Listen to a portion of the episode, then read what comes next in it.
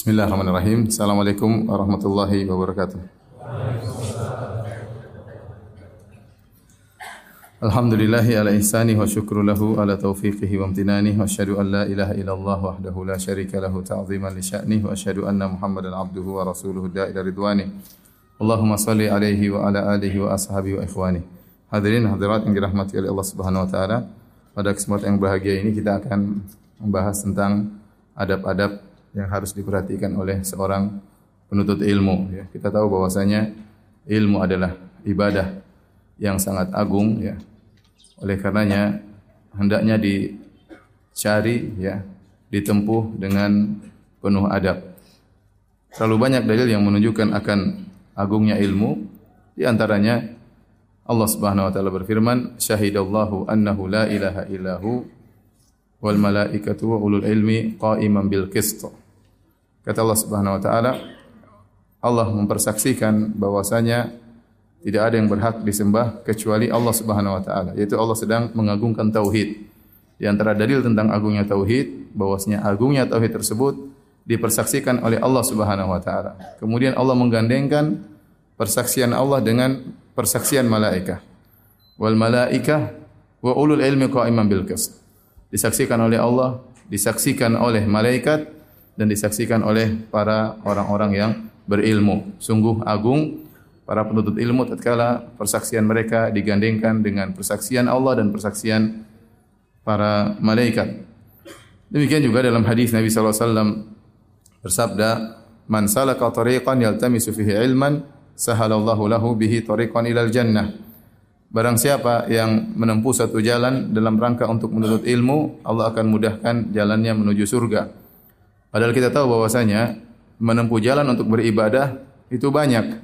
Seorang menempuh jalan untuk ke masjid salat berjamaah, seorang menempuh jalan untuk berbakti kepada orang tuanya, seorang melangkahkan kakinya menuju tempat yang jauh untuk umrah, untuk haji, untuk silaturahmi, untuk menjenguk saudara yang sakit. Banyak ibadah-ibadah yang dilakukan dengan menempuh jalan. Namun kenapa Nabi SAW hanya mengkhususkan menempuh jalan untuk menuntut ilmu? Man salaka tariqan yaltamisu fihi ilman. Barang siapa yang menempuh satu jalan dalam rangka untuk menuntut ilmu, Allah akan mudahkan jalannya di surga. Sebagian ulama berkata ya, di antaranya Mulla Ali Al-Qari rahimahullah beliau berkata bahwasanya salah satu jalan yang paling cepat mengantarkan kepada surga adalah menuntut ilmu, adalah menuntut ilmu. Karena dengan ilmu akan terbuka jalan-jalan yang lainnya. Dengan ilmu seorang akan mengetahui kebaikan-kebaikan untuk dia lakukan dan dengan ilmu dia mengetahui keburukan-keburukan untuk dia jauhi.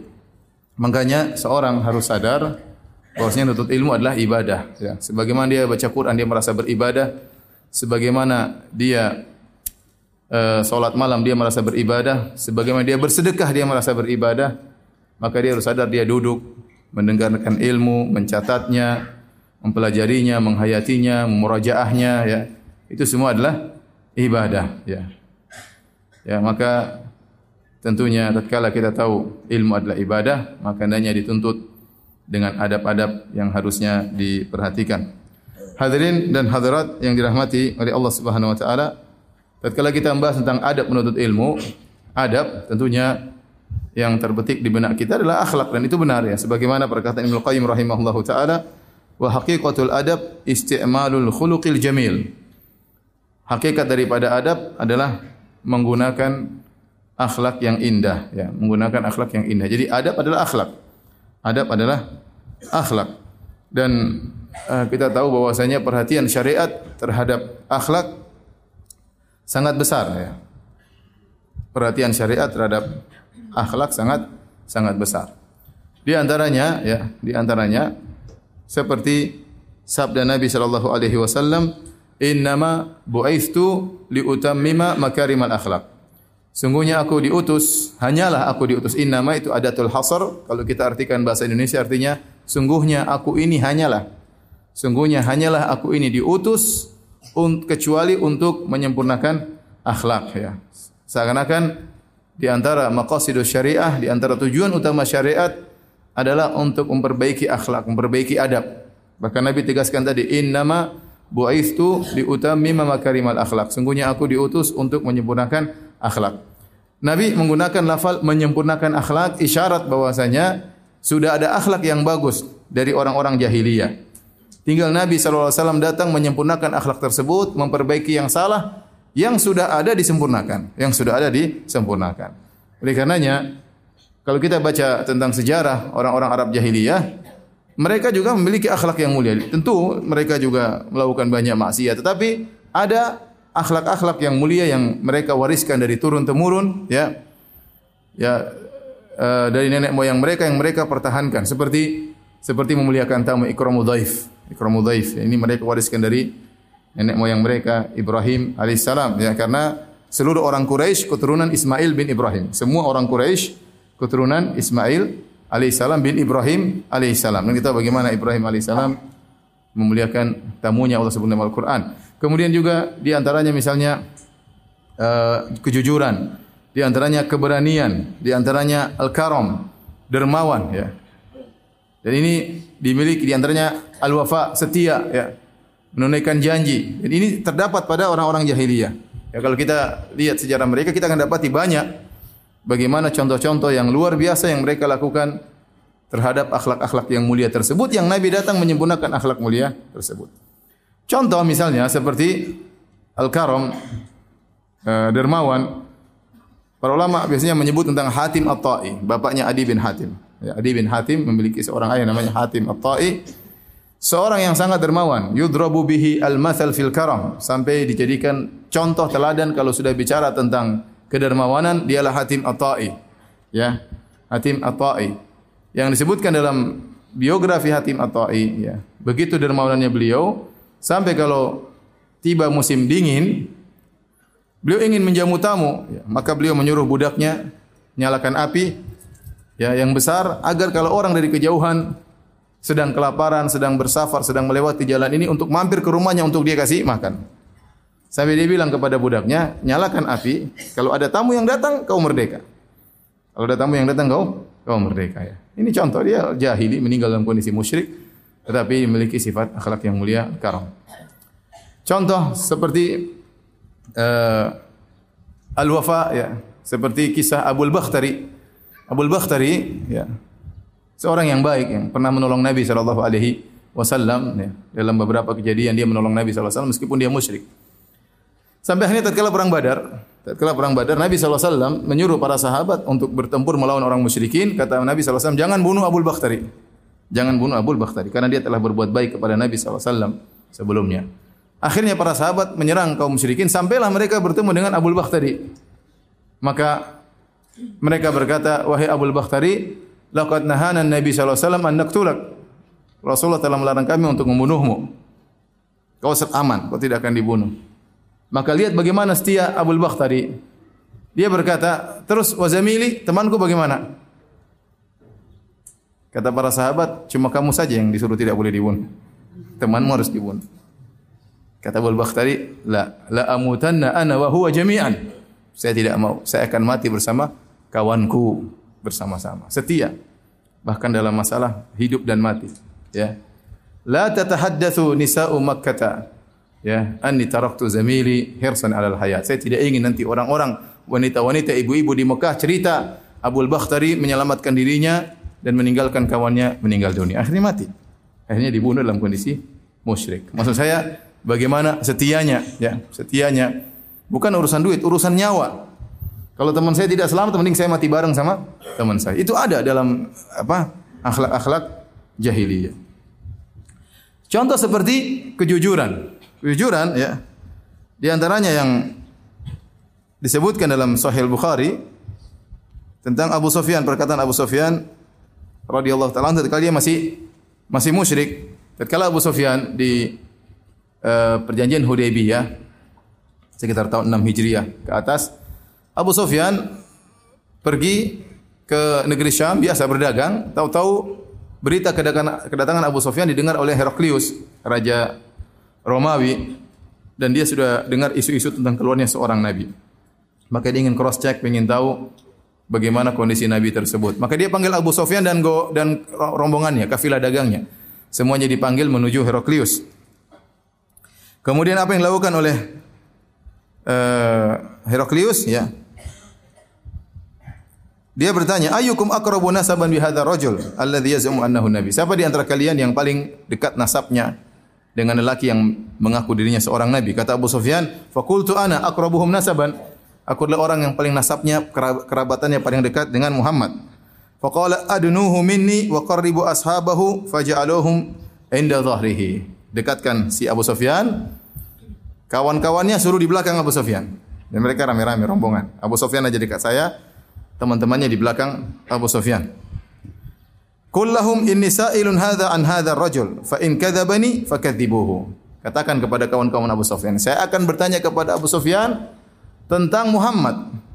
Kalau dia dusta, tolong dustakan dia.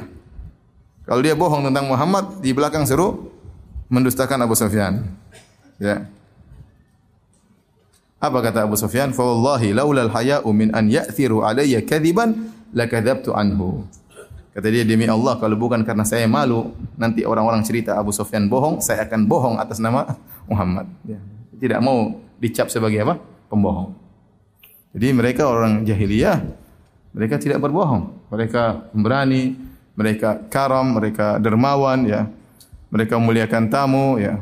Luar biasa kalau kita baca tentang biografi mereka. Intinya bahwasanya akhlak yang mulia itu ternyata sudah ada di zaman jahiliyah dan Nabi sallallahu alaihi wasallam diutus oleh Allah untuk menyempurnakan akhlak tersebut ya menyempurnakan dan menambah lagi akhlak-akhlak yang lain yang menunjukkan uh, bagaimana indahnya Islam. Oleh karenanya kalau kita belajar Islam ya dalil-dalil kita akan dapati bahwasanya ayat-ayat dan hadis-hadis yang berbicara tentang adab sangat banyak. Ayat-ayat dan hadis-hadis yang berbicara tentang adab banyak ya. Dalam Al-Qur'an juga disebutkan. Banyak sekali adab. Taib. Uh, dari sini kita tahu bahwasanya adab ya.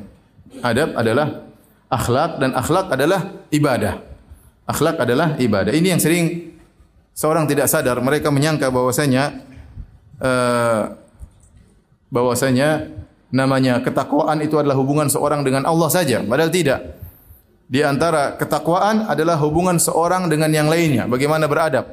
Ini di tanbih diingatkan oleh Ibnu Rajab Al-Hambali tatkala beliau mensyarah hadis Sabda Nabi sallallahu alaihi wasallam, "Ittaqillaha haitsu ma kunt wa atbi sayyi'atal hasanata tamhuha wa khaliqin nasa bi khuluqin hasanin." Nabi waktu mewasiatkan seorang sahabat Nabi berkata, "Ittaqillah, bertakwalah di mana pun kau berada dan kapan pun, haitsu ma kunt." Hendaknya kau bertakwa kepada Allah. Pertama, bertakwa kepada Allah. Kemudian kata Nabi sallallahu alaihi wasallam, "Wa atbi sayyi'atal hasanah tamhuha."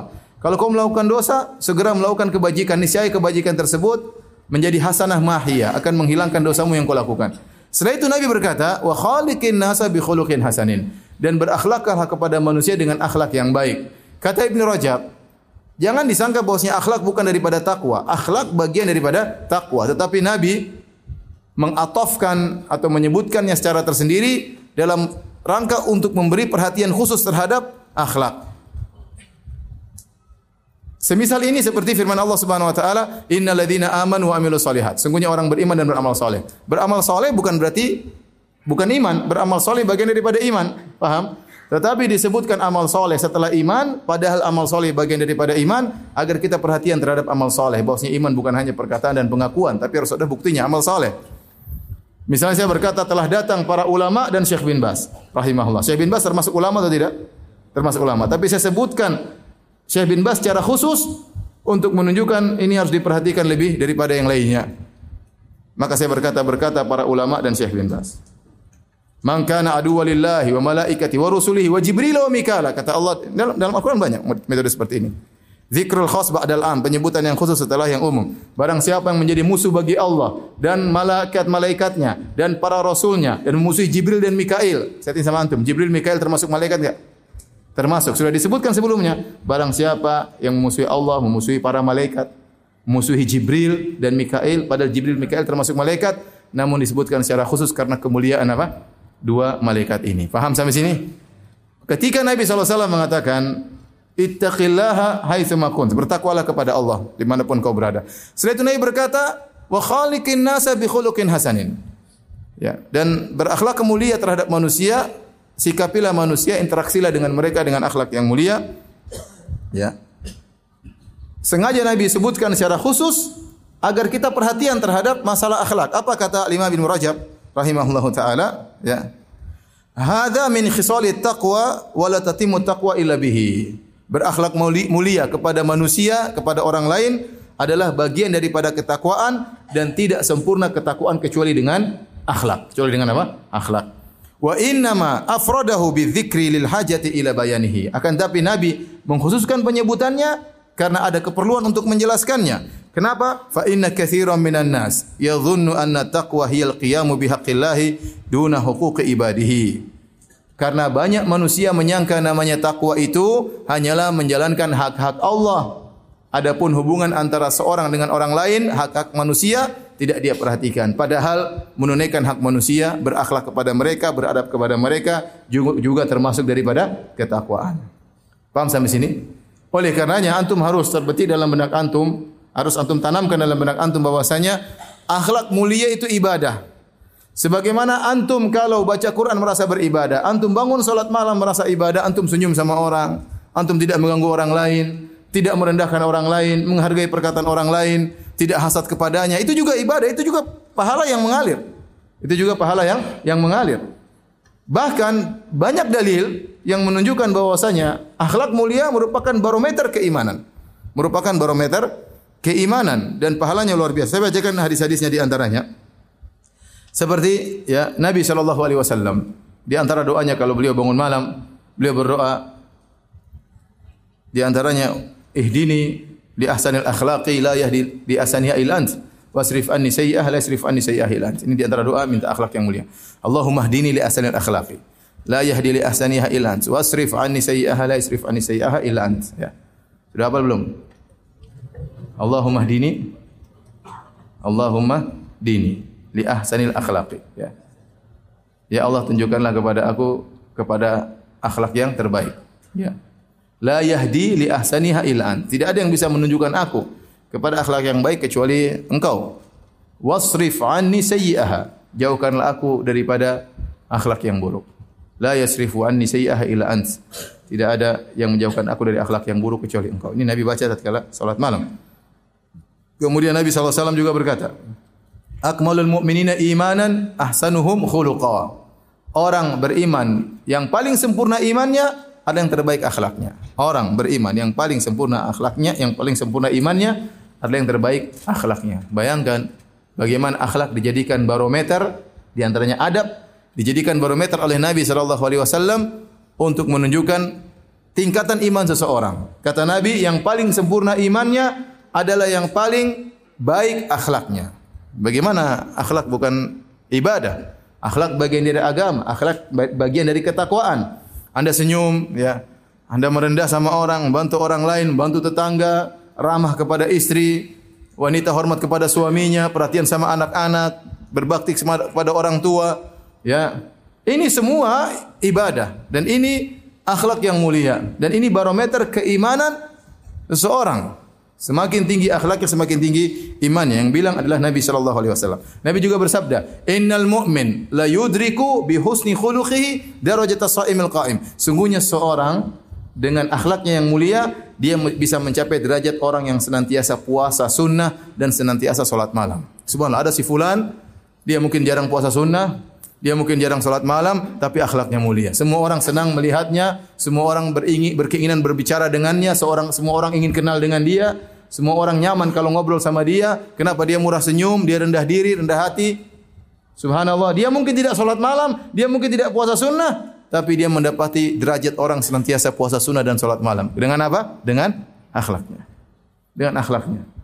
Ibunya selalu rindu ingin berbicara dengan dia, tetangganya senang kalau ketemu dengan dia, Istrinya senang kalau dia di rumah, bukan bahagia kalau dia keluar rumah. Sebagian istri kalau suaminya pulang cepat, Mas, kenapa pulang cepat, Mas? Pingin suaminya nggak pulang-pulang. Baik. Jadi lihat kata Nabi sallallahu alaihi wasallam, "Innal mu'min la yudriku bi husni khuluqi darajat shaimil qa'im." Sungguh seorang mukmin dengan akhlak yang mulia bisa mencapai derajat orang yang rajin puasa sunnah dan rajin salat malam. Bahkan Nabi berkata, "Ma min syai'in athqalu fi mizanil 'abdi yaumal qiyamah min husnil khuluq." Tidak ada satu pun yang menyaingi yang paling berat di timbangan seorang mukmin pada hari kiamat seperti akhlak yang mulia. Artinya kalau ditimbang di hari kiamat, kalau banyak amal soleh nih. Yang paling berat kalau ditimbang adalah akhlak yang mulia. Timbang langsung memberatkan amal kebajikan, timbangan kebajikan pada hari kiamat. Ini dalil bahwasanya akhlak yang mulia itu pahalanya sangat besar. Pahalanya sangat sangat besar. Wa su'ila Nabi sallallahu alaihi wasallam an akthar ma yudkhilun nas al jannah. Nabi pernah ditanya, apa perkara yang paling banyak memasukkan orang dalam surga? Kata Nabi wasallam, taqwallahi wa husnul khuluq. Bertakwa kepada Allah dan berakhlak yang mulia. Nabi wasallam juga bersabda, ana zaimun bi baitin fi rabadil jannah liman tarakal mira'a wa in kana muhiqqan wa anna zaimun bi baitin fi wasatil jannah liman tarakal mizah wa in kana wa liman kana tarakal kadhib wa in kana mazihan wa anna zaimun bi baitin fi a'lal jannah liman hassana khuluquhu kata Nabi wasallam aku menjamin istana di pinggiran surga bagi orang yang meninggalkan uh, uh, bagi orang yang meninggalkan perdebatan meskipun dia yang benar. Dan aku menjamin istana di bagian tengah surga bagi orang yang meninggalkan dusta meskipun dia bercanda. Dan aku menjamin istana di bagian atas surga bagi orang yang memperindah akhlaknya. Ini semua masalah akhlak. Ya, bercanda tidak bohong masalah akhlak. Kemudian meninggalkan perdebatan karena Allah meskipun dia yang benar daripada ribut, adalah ini juga masalah apa? Akhlak. Dan Nabi simpulkan dan aku menjamin istana di bagian atas surga bagi orang yang memperindah akhlaknya. Ini semua dalil sekian banyak ini dalil yang sangat tegas dan jelas menunjukkan akhlak yang mulia itu ibadah yang sangat agung dan pahalanya sangat berat di sisi Allah Subhanahu wa taala. Maka jangan kita ragu sebagaimana kita semangat untuk menuntut ilmu akidah, sebagaimana kita semangat untuk mempelajari ilmu syar'i, belajar juga semangat untuk belajar adab untuk kita amalkan karena pahalanya besar. Karena pahalanya besar, ya. Syekh Sa'di rahimahullah taala memberi isyarat, kenapa orang berakhlak mulia itu pahalanya besar? Karena orang kalau berakhlak mulia, dia untuk menjadi orang berakhlak mulia perlu perjuangan. Itu perlu perjuangan, interaksi dengan masyarakat, kemudian dia menyadari kesalahannya, hatinya tadinya hasad dia bersihkan satu demi satu, tadinya sombong angkuh dia bersihkan sedikit demi sedikit. Tadinya dia pelit, dia berusaha untuk dermawan. Tadinya dia cuek dengan tetangganya, dia berusaha perhatian sama tangganya. Tadinya suka ngomel istrinya, dia mengalah sama istrinya. Perlu perjuangan. Sampai akhirnya kalau Allah sudah cap dia sebagai orang berakhlak mulia, maka setiap waktu yang dia lewati semuanya pahala. Kenapa? Karena kita dalam kehidupan kita ini paling banyak adalah interaksi. Paling banyak adalah apa? Interaksi. Kita baca Quran sesekali aja. Baca Quran paling berapa? Setengah jam, mungkin udah ngantuk ya. Kemudian sholat malam, ya kalau bangun. Kalau nggak bangun ya qadarullah ya. Seperti itu ya. Dermawan ya kalau ada duit, ada duit pun mikir-mikir ya. Kalau nggak ada duit ada uzur, saya nggak ada duit. Kalau ada duit mikir-mikir. Jadi banyak kita ini beribadah tidak banyak, tapi paling banyak waktu kita habis untuk interaksi. Kita interaksi di rumah dengan istri. Banyak waktu interaksi dengan istri, dengan anak-anak. Ya kalau saya dengan supir, kadang interaksi dengan membantu, interaksi dengan kawan-kawan, saya interaksi dengan uh, maduin, dengan audiens. Ya, sebagian orang interaksi di kantor dengan teman-teman kerjanya, dengan eh, GM-nya dengan majikannya. Subhanallah. Kalau dia sudah dicap oleh Allah sebagai orang berakhlak mulia, maka pahala terus mengalir. Kenapa setiap interaksinya itu ber, berpahala. Paham ini? Ini kenapa kata Syekh Sa'di rahimahullah taala ya rahasia kenapa seorang bahwasanya akhlak mulia itu pahalanya sangat besar. Karena kehidupan kita kebanyakannya adalah apa? Interaksi.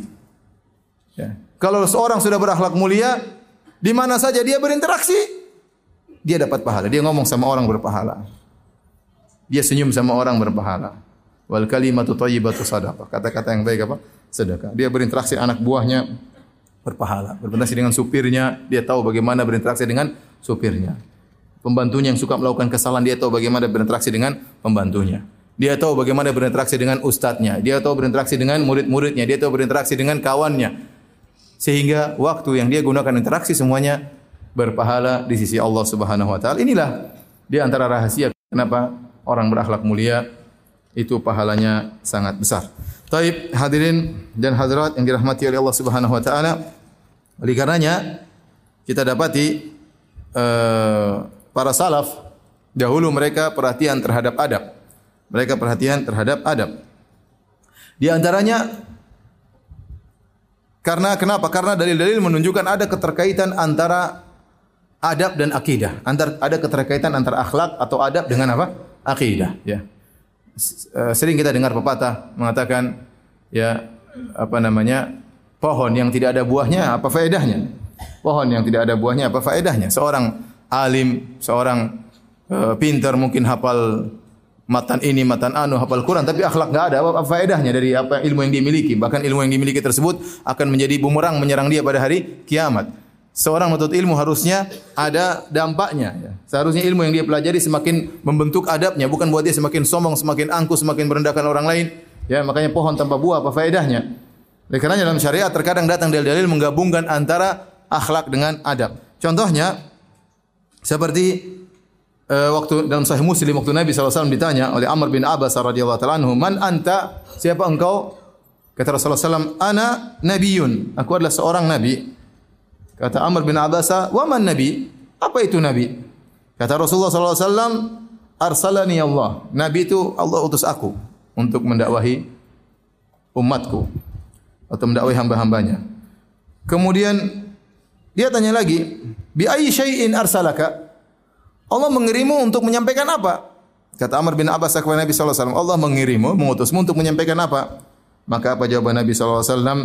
Arsalani bisilatil arham wa kasril awthan wa ayyuhadallah wa la yushrak bihi syai.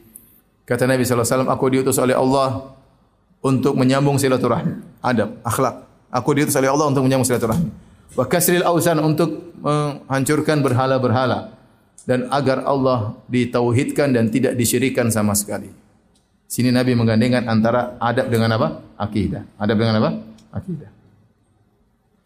Seperti juga dalam hadis kata Nabi sallallahu alaihi wasallam, "Wala yajtami wala yajtami al-iman wa syuh fi qalbi 'abdin abada." Kata Nabi sallallahu alaihi wasallam tidak mungkin bercampur antara keimanan dan pelit dalam hati seorang selama-lamanya. Ini dalil kelaziman antara akidah dan akhlak.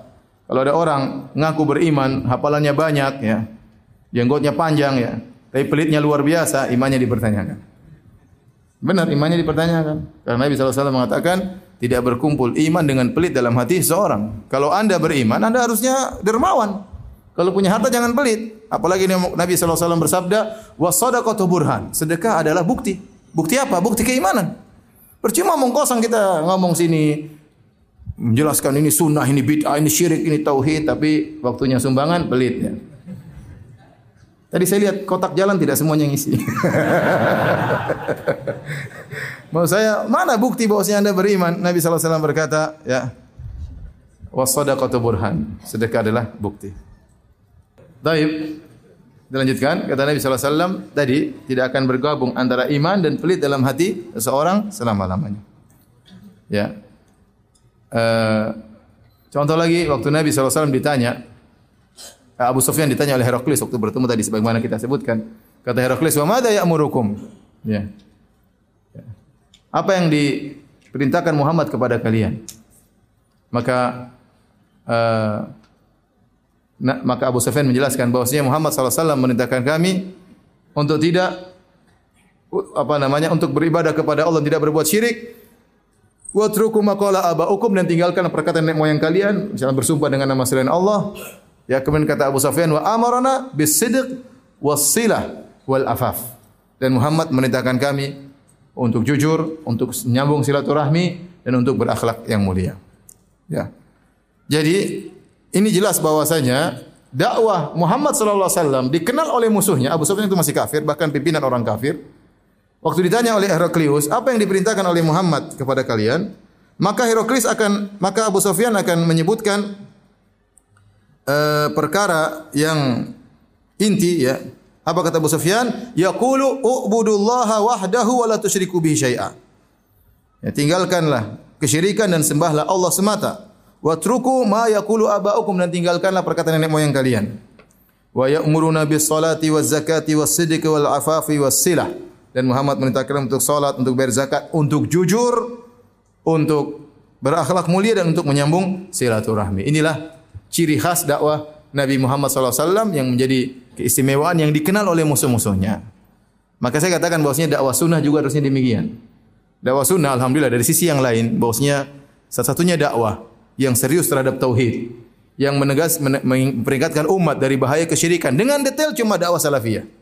Cuma dakwah salafiyah. Dakwah-dakwah yang lain enggak. Kadang-kadang tapi bukan merupakan ciri khusus. Adapun simah atau ciri khusus dakwah Ahlussunnah wal Jamaah untuk masalah tauhid mereka tegas. Semua kesyirikan, semua penyimpangan kita ingatkan, ya. Mau khurafat-khurafat kita ingatkan. Sebagian sebagian dai tidak. Kalau sudah berteman dengan dai yang lain, dai tersebut punya khurafat, punya kesalahan, dia tidak akan singgung demi persatuan. Kalau kita tidak, justru kita ingin dibangun di persatuan yang benar. Kalau ada kesalahan kita tegur. Namanya sahabat. Kalau sahabat punya salah kita harus apa? Harus tegur. Jadi ini cuma ciri dakwah Ahlussunnah wal Jamaah yang melakukan demikian cuma dakwah salafiyah, tegas dalam tauhid dan detail dalam tauhid. Detail dalam tauhid, tegas terhadap kesyirikan dan detail dalam memperingatkan umat daripada kesyirikan. Tapi ciri satunya masih belum nampak. Bahwasanya dakwah Nabi SAW dahulu dikenal dengan dakwah yang menyuruh kepada makarimil akhlak, akhlak yang mulia. Jadi yang sisi yang masih kurang. Yang harusnya kita sebagai para dai ya dua-duanya kita perhatikan masalah akidah kita perhatikan, masalah akhlak juga kita perhatikan sehingga menjadi ciri khas dakwah Ahlussunnah wal Jamaah ya.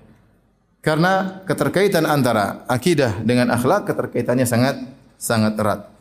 Karenanya para ulama dahulu menulis dalam buku akidah mereka masukkan juga permasalahan akhlak. Contoh seperti yang ditulis oleh Abu Uthman As-Sabuni dalam kitabnya Aqidatu Salaf wa Ashabil Hadis. Beliau sebutkan ini masalah akidah tapi di di tengah-tengah pembahasan masalah akidah beliau sebut tentang masalah akhlak. Dan ini juga dilakukan oleh Al-Muzani dalam Syarh Sunnah. Risalah yang ringkas dan beliau juga menyebut tentang akhlak padahal itu masalah buku tentang akidah. Di antara juga Al-Ismail dalam kitabnya I'tiqad A'immatil Hadis, beliau juga sebut tentang masalah akhlak. Di antaranya Al-Aqidah Al-Wasithiyah Ya di bagian akhir Ibnu Taimiyah rahimahullah taala setelah menyebut tentang masalah akidah Ahlussunnah yang benar, kemudian beliau sebutkan tentang masalah akhlak. Ya. Karena mereka tahu bahwasanya akhlak berkaitan dengan akidah. Demikian juga Asy-Syarah wal Ibanah di Ibnu Battah juga beliau menyebut tentang masalah akhlak. Ini menunjukkan perhatian para ulama Ahlussunnah tatkala mereka membahas akidah, mereka juga masukkan akhlak dalam bahasan akidah karena akhlak merupakan uh, praktek daripada akidah. Selain itu, Para ulama juga menulis buku khusus tentang adab, tentang akhlak dan adab. Ya. Seperti kitab Al-Adabul Mufrad karangan Imam Al-Bukhari, ya. Masalah adab, ya. Masalah akhlak, ya. Mereka Imam Bukhari tulis khusus Al-Adabul Mufrad. Contohnya kitab Al-Khatib Al-Baghdadi, Al-Baghdadi dalam kitabnya Al-Jami'. Kemudian Badruddin Ibnu Jamaah dalam kitabnya Tazkiratus Sami' wal Mutakallim fi Adabil Alim wal Muta'allim. Kemudian Imam Nawawi dalam Muqaddimah Al-Majmu' Syarul Muhadzab beliau juga menulis tentang adab dan disyarah khusus oleh Syekh Utsaimin rahimahullahu taala Muqaddimatul Majmu' sebelum belajar fikih belajar dulu apa? adab ya. Contoh uh, Ibnu Hajar Al-Asqalani rahimahullah taala dalam kitabnya Bulughul Maram dia beda dengan Imam Nawawi. Imam Nawawi rahimahullah menjadikan adab di muqaddimah uh, kitab fikih Adapun Ibnu Hajar menjadikan Kitabul Jami' di akhir dari kitab Bulughul Maram. Yang itu pembahasan tentang adab, akhlak yang baik, peringatan akhlak yang buruk, tentang adab, tentang zuhud dan wara, tentang zikir dan doa di akhir dari kitab Bulughul Maram. Seakan-akan beliau ingin mengingatkan jika Anda sudah memiliki ilmu yang luas, pakar dalam ilmu fikih, maka jangan tinggalkan adab. Maka jangan tinggalkan adab, maka beliau menjadikan adab pembahasan yang terakhir dalam kitab Bulughul Maram, ya. Jadi adab jangan dipelajari di awal aja, di akhir juga harus diingatkan bahwasanya adab itu penting. Contohnya juga Ibnu Mufli Al-Maqdisi dalam kitabnya Al-Adab Asy-Syar'iyyah. Ya. Jadi para ulama juga menulis buku-buku tentang adab seperti buku adab yang zaman sekarang seperti Syekh Bakar Abu Zaid punya buku Hilyatu Talibil Ilm. Ya, yang perhiasan penuntut ilmu. Orang penuntut ilmu harus dihiasi. Selain dia punya ilmu, dia punya hafalan, ya, dia punya kecerdasan, harus menghiasi dirinya dengan akhlak yang mulia dan buku itu disyarah oleh Syekh Utsaimin rahimahullahu taala. Dulu saya dengar kasetnya, sekarang mungkin sudah dicetak ya. Intinya perhatian para ulama tentang adab luar biasa ya.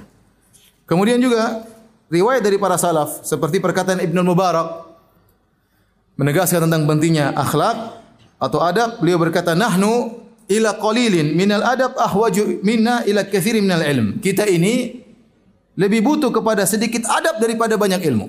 Kita ini lebih butuh kepada sedikit adab daripada banyak apa? Ilmu. Kenapa? Karena ilmu itu perlu praktek. Kalau orang nuntut ilmu, nuntut ilmu tapi dia tidak beradab, repot. Ilmu tersebut hanya jadi bumerang bagi bagi dirinya. Maka seorang belajar adab, di samping dia belajar ilmu, dia juga belajar belajar adab. Lihat perkataan Al-Imam Malik rahimahullahu taala. Dia berkata, "Kanat ummi tuammimuni wa taqulu li idhhab ila Rabi'ah, Rabi'ah ar-Rai. Fata'allam min adabihi qabla ilmihi." Apa kata Al-Imam Malik? Ibuku memakaikan aku imamah yaitu sorban. Jadi Imam Malik masih kecil dikasih sorban supaya dia tahu nuntut ilmu itu ibadah. Harus perhatian ya. Maka dipakaikan baju, dirapikan, dipakaikan sorban. Kemudian dia berkata kepada aku, ibuku berkata, pergilah kepada Rabi'ah. Itu seorang alim di kota Madinah. Fata'allam min adabi qabla ilmihi. Maka belajarlah adabnya sebelum kau belajar apa? Ilmunya. Oleh karenanya Ibnu Wahab, muridnya Imam Malik, beliau berkata, "Mana qalna min adabi Malikin aksar mimma ta'allamna min ilmihi." Adab yang kami nukilkan dari Imam Malik lebih banyak daripada ilmu yang kami nukilkan daripada Imam Imam Malik. Berarti para salaf dahulu ketika mereka belajar, mereka juga belajar adab bukan hanya belajar ilmu. Uh, demikian juga Al Husain bin Ismail berkata, "Sami'tu abi yaqul" Ayahku berkata, "Kunna najtami'u fi majlisil Imam Ahmad." fi majlis imami Ahmad zuhaan ala khamsati alafin aw yazidun aqallu min khamsi mi'atin yaktubun wal baqi yata'allamuna minhu husnal adab wa husnas samti kami dahulu hadir di majelis Imam Ahmad sekitar 5000 orang sekitar 5000 orang. Kurang dari 500 mencatat. Yang sisanya banyak orang awam mereka hadir untuk belajar adabnya Imam Imam Ahmad. Ya tidak semua kemudian benar-benar jadi penuntut ilmu. Kurang dari 500 benar-benar jadi penuntut ilmu. Sisanya kemudian belajar adab dari Al Imam Ahmad rahimahullahu taala. Karenanya disebutkan para khulafa dahulu mereka mendatangkan muaddibun yaitu para pengajar adab untuk mengajari anak-anak mereka. Ya, mengajari anak-anak para khulafa mereka sibuk. Ya, maka si fulan ulama dikenal muaddib fulan, muaddib fulan dulu yang mengajari anak-anaknya khalifah fulan. dia mengajar anak apa adab yang mengajar adab terhadap anaknya khalifah fulan. Kalau antum sibuk, kalau antum punya rezeki, panggil guru khusus mengajarkan adab kepada anak-anak antum sebagai ini kebiasaan para khulafa. Hadirin dan hadirat yang dirahmati Allah Subhanahu wa taala, itu tadi mukaddimah tentang adab. Sekarang kita akan belajar adabnya. Mudah-mudahan waktunya cukup. Baik, kita akan bahas tentang tiga sisi yaitu adab menuntut ilmu terhadap dirinya sendiri itu berkaitan dia dengan Allah Subhanahu wa taala. Yang kedua adab menuntut ilmu dengan gurunya, yang ketiga adab menuntut ilmu dengan sesamanya, ya. Pertama adab menuntut ilmu dengan uh, dirinya sendiri itu dengan Allah Subhanahu wa taala, yang kedua dengan gurunya dan yang ketiga dengan teman-temannya. Kita ingatkan kembali bahwasanya adab ini adalah ibadah seorang berusaha mempelajarinya untuk mengamalkannya ya karena di antara ibadah yang sangat mulia yang pahalanya sangat berat adalah beradab. Adapun adab yang harus diperhatikan oleh seorang penuntut ilmu. Yang pertama dan paling utama adalah mengikhlaskan niat, mengikhlaskan niat. Dia nuntut ilmu, dia harus mengikhlaskan niat ya. Karena nuntut ilmu adalah ibadah, maka tidak akan diterima oleh Allah Subhanahu wa taala kecuali kalau dikerjakan dengan ikhlas. Kalau dia tidak ikhlas, maka ilmunya tidak berkah. Meskipun dia ilmunya banyak, terkadang bikin masalah dalam medan dakwah. Kenapa? Karena ketidakikhlasannya. Meskipun dia hafal yang banyak, meskipun dia pandai meneliti, tetapi kalau dia tidak ikhlas maka tidak berkah. Tidak berkah dalam kehidupannya dan membuat keributan selalu dalam medan dakwah. Kenapa? Karena niatnya bermasalah, ya. Dan Nabi sudah ingatkan tentang hal ini dalam banyak hadis.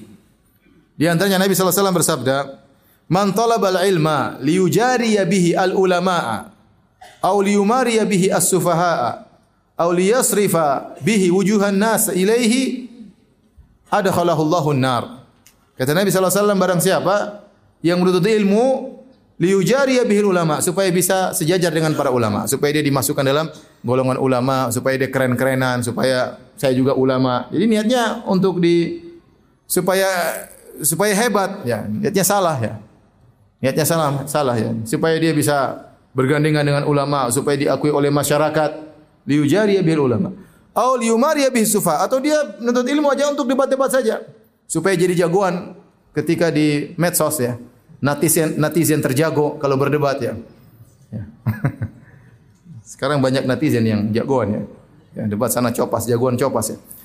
Kopas sana, kopas sini ya. Jadi menuntut ilmu dalam rangka untuk untuk mendebati orang-orang bodoh supaya mereka tahu saya berilmu, kalian bodoh. Niat yang salah seperti ini. Auliya yasrifa wujuhan nasi ilai atau agar orang-orang semua perhatian sama dia, berkhidmat sama dia, memuliakan dia, menjadi pelayannya. Niatnya seperti itu. Ya, karena otomatis kalau orang punya ilmu akan dihormati oleh banyak orang. Tapi niatnya sejak awal seperti itu, kata Nabi SAW, ada khallahu nar. Allah masuk ke dalam neraka jahanam. Ini dalil bahwasanya niat sangat penting kalau kita salah niat. Untuk ilmu hanya sekedar keren-kerenan, ya. Hanya untuk supaya pandai berdebat, ya. Supaya dihormati oleh orang. Kita tidak boleh menuntut ilmu untuk dihormati oleh orang. Tapi kalau orang sudah berilmu dia akan dihormati oleh manusia, itu sudah otomatis. Tapi kalau niat kita untuk itu nggak boleh. Ya, niat kita supaya diakui oleh orang, supaya dihormati oleh orang semua orang semua cium tangan sama kita misalnya ya. Maka ini tidak boleh itu niat yang salah kata Nabi ada Allahun nar. Allah masukkan dalam neraka jahanam. Ancaman yang sangat pedih. Nabi SAW juga bersabda, "Man ta'allama ilman mimma yubtagha bihi wajhullah." la yata'allamuhu illa liyusiba aradan minad dunya lam yajid arfal jannah yaumal qiyamah. Barang siapa yang nutut ilmu yang harusnya nutut ilmu itu adalah untuk mencari wajah Allah, untuk mencari keridhaan Allah, untuk ikhlas, la yata'allamuhu. Ternyata dia tidak belajar kecuali liyusiba aradan minad dunya, hanya untuk mendapatkan secercah dunia, lam yajid arfal jannah, dia tidak akan mencium harumnya surga. Arf maksudnya harumnya, aroma surga. Ini juga ancaman yang berat. Ya, maka seorang untuk ilmu tidak boleh untuk dunia. Ilmu Allah berikan bukan untuk apa? Untuk dunia. Adapun kalau untuk ilmu terus Allah bukakan dunia bagi dia enggak ada masalah. Tapi jangan untuk ilmu untuk mencari dunia. Jangan untuk ilmu untuk mencari dunia. Ya. Jangan. Jangan seorang misalnya penulis atau seorang berdakwah berdakwah untuk mencari dunia, enggak boleh. Jangan dia kemudian nulis buku dalam rangka mencari dunia. Jangan. Niat utamanya itu maka salah. Tidak boleh. Karena ancamannya keras kata Nabi sallallahu alaihi wasallam, "Lam yajid arfal jannah." Maka dia tidak akan mencium bau surga. Oleh karena saya ingatkan kepada ikhwan sekalian, kalau ada dai kemudian dia mau ngisi pengajian, kemudian dia pasang tarif, tinggalkan dai tersebut. Haram bagi antum untuk ngambil ilmu dari orang seperti seperti ini. Ya. Tidak boleh ya. Saya pernah diundang oleh seorang, dia cerita Ustaz ada Dulu kita pernah undang seorang ustaz, ya, ustaz seleb, ya. Ya. Terus dia tanya, budget antum berapa? Maka kawan saya langsung dia bilang, budget kami cuma 5 juta ustaz. Kata ustaz tersebut kalau 5 juta berarti cuma 5 menit. Nggak apa-apa Ustaz, yang penting datang. Benar datang. Dia ngeci selama cuma 5 menit, dikasih bonus 2 menit, 7 menit. Terus dia pergi. Subhanallah. Saya sudah berapa menit coba? Saya mau panjang-panjangin deh. Sampai duhur ya. Ini enggak benar seperti ini. Ini enggak enggak benar ya. Ya, ilmu bukan barang dagangan. Ya. ya. Mencari wajah Allah bukan mencari apa? Mencari dunia. Oleh karenanya seorang harus mengikhlaskan niatnya jangan sampai dia apa namanya menuntut ilmu karena mencari dunia. Dunia itu ada dua model. Dunia maksudnya adalah duit, maksudnya adalah harta, atau dunia maksudnya pujian dan pengakuan. Dua-duanya dunia. Dua-duanya adalah dunia. Dan ingat bahwasanya masalah keikhlasan ini harus terus diingat-ingat. Bukan berarti kalau seorang startnya sudah ikhlas, kemudian di tengah jalan akan ikhlas terus sampai mati akan ikhlas terus. Belum tentu. Bisa jadi niatnya berubah karena mencari pujian, bisa jadi terjebak dengan dunia. Kata Ibnu Mas'ud radhiyallahu anhu tentang para sahabat. Ma kuntu adhun anna ahadan min ashabin Nabi sallallahu alaihi wasallam yuridu dunya hatta nazala fina ma nazal. Kata Ibnu Mas'ud, aku dulu tidak menyangka ada seorang sahabat pun yang mencari dunia sampai Allah turunkan ayat memperingatkan kami. Kenapa para sahabat mereka berjuang, mereka meninggalkan harta mereka, mereka rela mati untuk Islam, tapi terkadang di tengah-tengah ya mereka berbuat salah. Kapan Ibnu Mas'ud menyebutkan ini? Tatkala dalam perang Uhud, ya. Kata Allah Subhanahu wa taala, Walaqad sadaqakumullahu wa'dahu idh tahussunahum bi'idzni hatta idza fashiltum wa tanaza'tum fil amr. Ya. Wa asaitum min ba'di ma arakum ma tuhibbun minkum may yuridu dunya wa minkum may yuridul akhirah. Ya. Kata Allah Subhanahu wa taala, sungguh kami telah mengabulkan permohonan kalian tatkala kalian perang dalam perang Uhud sampai kalian mengalahkan orang-orang musyrikin sampai kalian akhirnya berdebat, kalian berselisih. Wa asaitum min ba'di ma arakum ma tuhibbun dan kalian bermaksiat Tatkala Allah menampakkan apa yang kalian cari itu ghanimah. Kata Allah, minkum mayuridu dunia. Di antara kalian ada yang menghendaki dunia. Minkum wa minkum mayuril akhirat. Di antara kalian yang mencari akhirat. Ya. Walaqad afa ankum dan Allah telah memaafkan kalian. Allah maafkan para sahabat, tapi ini pelajaran bagi kita. Ternyata di tengah perjalanan bisa jadi niat seseorang apa? Berubah. Para sahabat tidak ragu, tentang keikhlasan mereka, tapi mereka pernah berbuat salah dan Allah mengatakan minkum mayuridu dunya di antara kalian yang mencari dunia ya. Oleh karena saya ingatkan, bisa jadi terjadi pada kita ya. Misalnya seorang dai ya, kemudian dia ikhlas pertama. Ya, kemudian setelah dia berdakwah berdakwah akhirnya mungkin dia bikin pendidikan lah apalah kemudian dia mau cari duit situ banyak-banyak. Mulai niatnya berubah untuk apa? Dunia. Mulai dia kumpulkan misalnya uang masyarakat. Visibilillah, wakaf, wakaf. Ternyata kemudian jadi yayasan keluarga. Enggak boleh seperti itu. Itu uang umat, bukan uang ente. Paham? Akhirnya mungkin dia ikhlas. Tapi kemudian di tengah jalan istrinya bilang abi, abi, abi. Jadi enggak ikhlas gara-gara istri. Terus istri keduanya juga bilang gitu, abi, abi. Waduh repot. Oleh karenanya bisa. Ini contoh, bisa jadi niat seorang berubah di tengah jalan.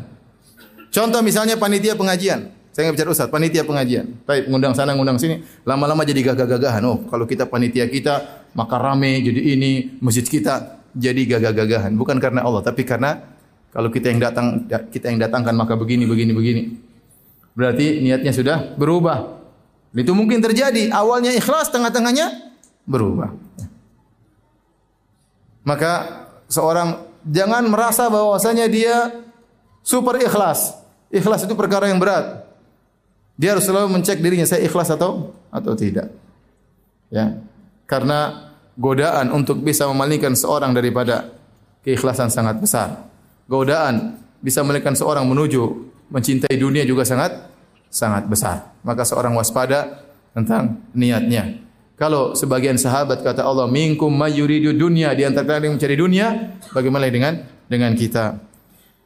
Dan hadis yang paling mengerikan tentang hal ini adalah hadis tentang tiga orang yang pertama kali diadab pada hari kiamat kala yaitu seorang yang mati syahid dan yang kedua adalah orang yang dermawan yang salah satunya adalah yang ketiga adalah orang yang berilmu. Orang yang berilmu. Rajulun ya uh, ta'allama ilma wa 'allamahu wa qara'a al-Qur'an. Kata Nabi sallallahu alaihi wasallam seorang belajar ilmu dan mengajarkannya dan pandai dalam masalah Al-Qur'an fa utiya bihi. Kemudian dihadirkan oleh Allah Subhanahu wa taala. Fa arrafahu ni'amahu fa arafaha Allah ingatkan tentang nikmat-nikmat yang Allah berikan kepada dia. Dia ustaz penuntut ilmu hebat penulis pentahqiq ya ahli hadis ahli fikih dan macam-macamnya. Ya Allah ingatkan nikmat yang Allah berikan kepada dia berupa kecerdasan kuatan hafalan pandai berorasi dan yang lainnya. Maka Allah bertanya ma amil tafiha apa yang kau lakukan dengan nikmat yang aku berikan kepadamu? Kata dia ta'allamtu ilma Wa 'allamtuhu wa qara'tu fikal Qur'an. Ya Allah, aku belajar ilmu karena Engkau, aku mengajarkan karena Engkau, aku baca Quran karena Engkau. Kata Allah, "Kadzabta, kau dusta, walakin liyuqal annaka qari." Liyuqal annaka alim. Kau mengajar belajar ilmu dan mengajarkannya supaya kau dikatakan qari ahli baca Quran. Supaya kau dikatakan orang alim wa qad dan telah dikatakan. Subhanallah. Jika seorang niatnya untuk dia keren dalam menuntut ilmu, untuk dia diakui oleh orang-orang lain agar tulisannya diakui. Kadang Allah berikan, makanya Allah mengatakan wa qad dan telah dikatakan tujuanmu untuk dihormati masyarakat terjadi. Terjadi. Oleh karenanya seorang tidak pernah boleh merasa dirinya ikhlas meskipun yang hadir banyak. Saya pernah bertemu dengan seorang dai. Dia berkata, "Ya Ustaz Firanda, nggak mungkin yang hadir di tempat saya banyak kecuali saya ikhlas." Subhanallah. Saya bilang Paus Paulus juga yang hadir banyak. Penyanyi dangdut juga yang hadir banyak. ya, dari mana seperti itu? Dari mana? Terus yang tidak hadir kemudian tidak ikhlas? Wes Al-Qarani, super ikhlas. Tidak ada yang kenal dia, orang ngejek dia, orang menghinakan dia. Jangan terbedaya karena bisa jadi kalau niat kita buruk, ingin terkenal, ingin viral, ingin viral, kemudian Allah kasih. Sebelum sebelum ceramah, shooting, kemudian keren-kerenan, kemudian eh, mungkin benar viral. Latihan pura-pura nangis dan macam-macamnya, kemudian viral terjadi. Anda ingin viral Allah kasih, tapi apakah itu bukti Anda ikhlas? Tidak. Tidak ada kaitannya. Ya. Bisa jadi seorang dibuat masyhur, dibuat syuhrah, viral tapi ternyata niatnya busuk ya. Di antaranya hadis ini. Ya. Liqal annaka alim, liqal annaka qari, kau ngajar ilmu supaya dikatakan kau orang alim. Wa qad dan telah dikatakan tujuanmu agar kau tersohor jadi orang alim dikabulkan. Tsumma umira bihi fasibi ala wajhi ya hatta ulqiya finnar. Kemudian Allah perintahkan malaikat untuk menggeret ustaz ini, menggeret ustaz ini di atas wajahnya di neraka jahanam dilemparkan dalam neraka jahanam. Subhanallah. Mengerikan. Ini contoh Ustadz yang masuk neraka jahanam. Auzubillah min dzalik ya. Taib ini uh, adab yang pertama seorang berusaha untuk ikhlas kepada Allah Subhanahu wa taala. Yang kedua seorang berusaha untuk bertakwa kepada Allah di mana pun dia berada. Ittaqillaha haitsu kunt. Bertakwalah kepada Allah di mana pun kau berada dan kapan pun. Dan ini lebih diperhatikan lagi di zaman sekarang ini, zaman fitnah, zaman medsos. Seorang terkadang bertakwa di hadapan banyak orang. Masya Allah kalau di majelis pengajian kelihatan bertakwa, khusyuk, nyatat. Tapi kalau bersendirian kacau. Di depan banyak orang, Masya Allah, pembela sunnah. Tatkala sendirian temannya iblis. Ini zaman fitnah. Seorang bertakwa kepada Allah Subhanahu wa taala. Kenapa kalau orang bertakwa, Allah akan berikan dia tambahan ilmu. Dalam banyak ayat Allah sebutkan, kata Allah Subhanahu wa taala, ya, wattaqullaha wa yuallimukumullah. Bertakwa kepada Allah maka Allah akan ajarkan kepada kalian. Ilmu penting. Dengan ketakwaan ilmu seorang bisa bertambah. Ilmunya menjadi berkah, tapi kalau dia tidak bertakwa, ilmunya enggak berkah. Tambah ilmu tapi bikin kacau, bikin rusak, bikin dia sombong bikin dia angkuh, bikin keributan. Kenapa? Ilmunya tidak disertai dengan ketakwaan. Wattaqullaha wa yu'allimukumullah. Dan kita lihat banyak kejadian seperti ini. Seorang berilmu bukan menambah menambahkan ketenteraman, bikin masalah. Bukan di antara masyarakat, di antara dai, entah kesombongannya, entah keangkuhannya, entah merendahkan orang lain, ada masalah dengan ketakwaannya. Wattaqullaha wa yu'allimukumullah. Bertakwalah kepada Allah maka Allah akan ajarkan kalian. Kata Allah Subhanahu wa taala, "Ya ayyuhalladzina amanu in tattaqullaha yaj'al lakum furqana." Wahai orang yang beriman, jika kalian bertakwa, Allah akan berikan furqan, pembeda. Sehingga dia bisa melihat permasalahan, dia tahu mana yang hak, mana yang batil. Allah berikan pembeda baginya. Kenapa? Karena dia bertakwa kepada Allah Subhanahu wa taala. Ya Allah Subhanahu wa taala juga beriman, ya ayyuhalladzina amanu taqullaha wa aminu bi rasulih yu'tikum kiflain min rahmatih wa yaj'al lakum nuran tamshuna bihi dalam surat Al-Hadid. Kata Allah Subhanahu wa taala orang yang beriman bertakwalah kepada Allah dan berimanlah kepada Rasulnya niscaya Allah akan berikan rahmatnya dua bagian kepada kalian wa yaj'al lakum nuran tamshuna bihi dan Allah jadikan bagi kalian cahaya yang kalian berjalan dalam bimbingan cahaya tersebut. Maka ini sangat penting seorang bertakwa kepada Allah ya di mana pun dia berada. Kata Ibnu Mas'ud radhiyallahu taala anhu, "Laisal ilmu an kasratil hadis, Walakinnal ilma an khasyatillah. Ilmu itu bukan banyaknya hadis yang dihafal, yang diriwayatkan, tetapi ilmu adalah takut kepada Allah Subhanahu wa taala.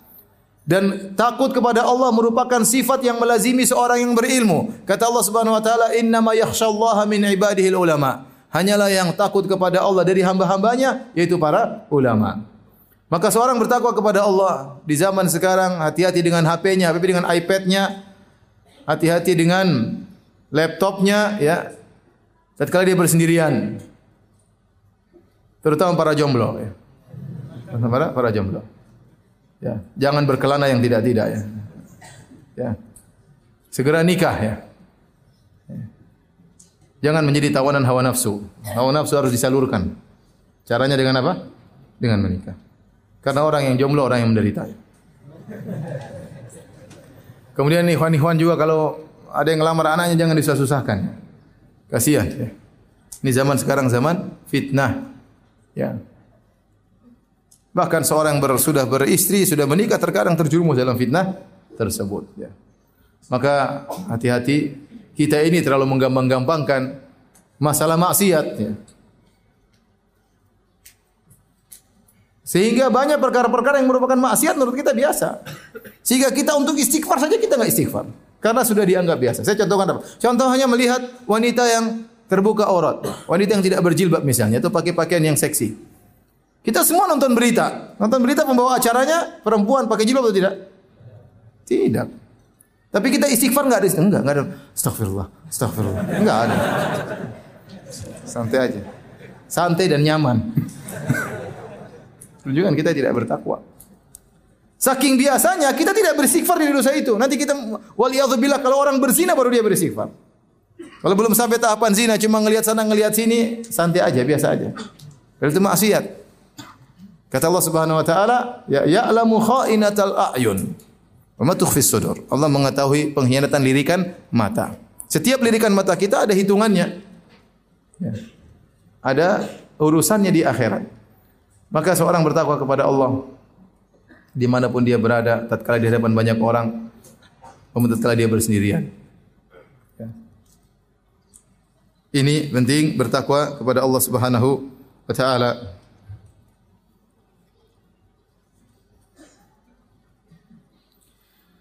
Kemudian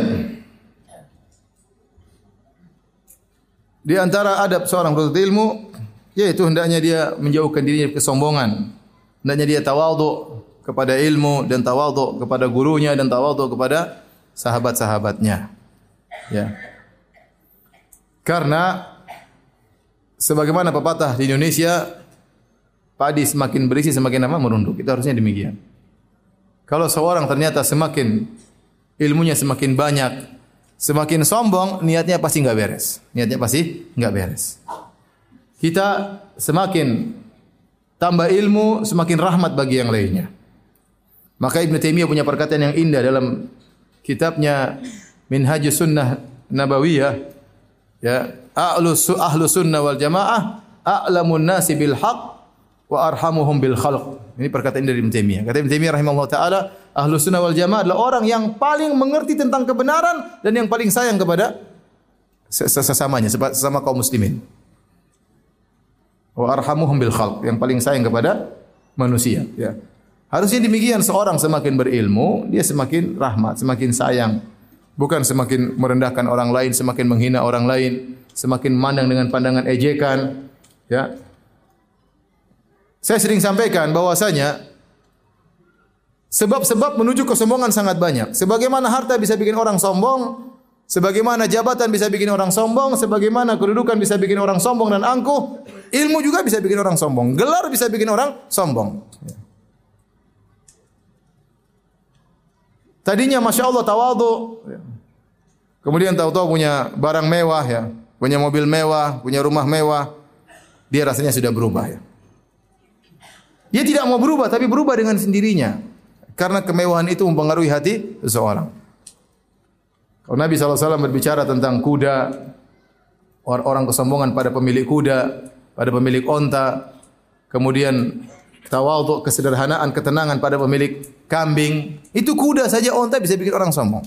Bayangkan seorang punya kuda, kemudian kudanya mewah, gagah, apalagi menang dalam perlombaan pacuan kuda. Ada kesombongan atau tidak? Ada. Mau tidak mau diam. Kelihatan gagah jalan sama kuda. Tapi kalau orang punya kambing, apa yang mau disombongkan? kambing saya. Bagus buat korban. Gak ada lomba pacuan kambing ya, gak ada.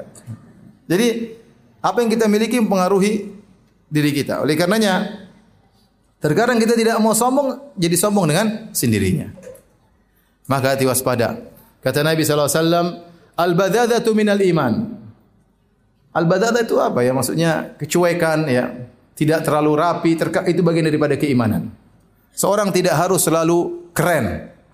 Seorang tidak meskipun dia punya duit banyak, tidak harus selalu naik bisnis kelas, tidak harus.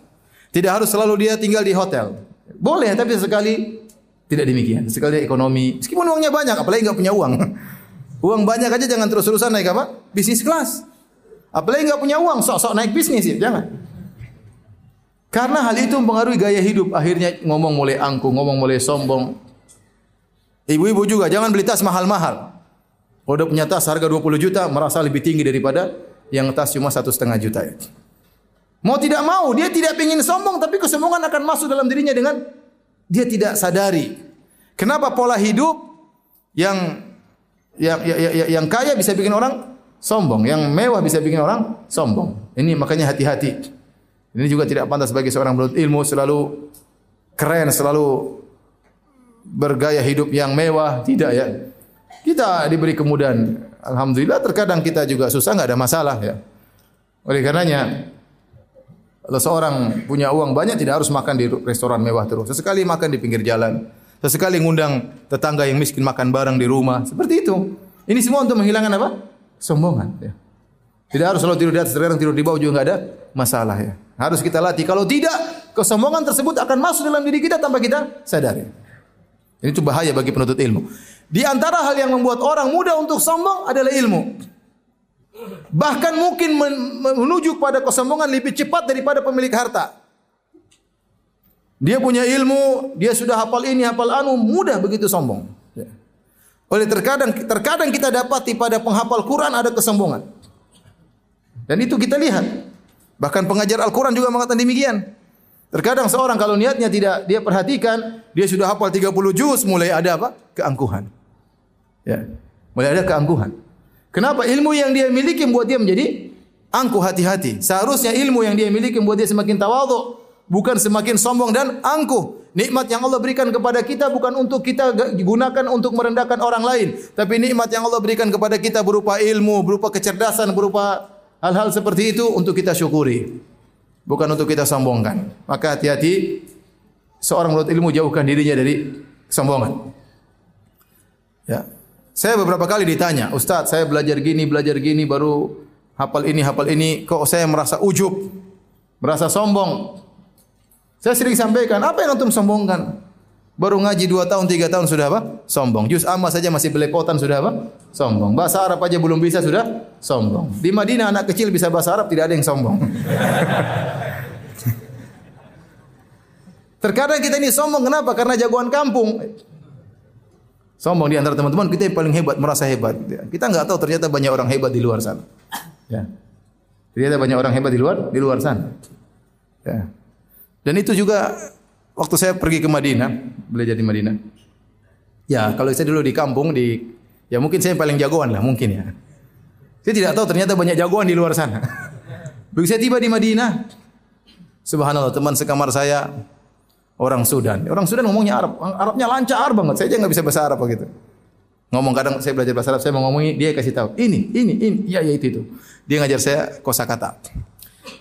Sampai bagaimana saya lihat dia salat malamnya masya Allah. Kemudian kalau kita naik bis dia baca di tengah-tengah cahaya dia baca. Kemudian dia baca Al-Quran, hafalan Al-Quran, hafal matan-matan seribu bait. Subhanallah. Saya baru tahu sangat sadar bahwasanya kita ini jahil. Ya. Kita ini jahil. Bahkan saya bilang sama dia, ente masya Allah kata dia Firanda, bukan Quran saja yang saya hafal, Ibnu Katsir pun saya hafal. Sombong. Tapi mau saya luar biasa. Kita tahu diri ternyata banyak orang yang hebat. Banyak orang yang hebat.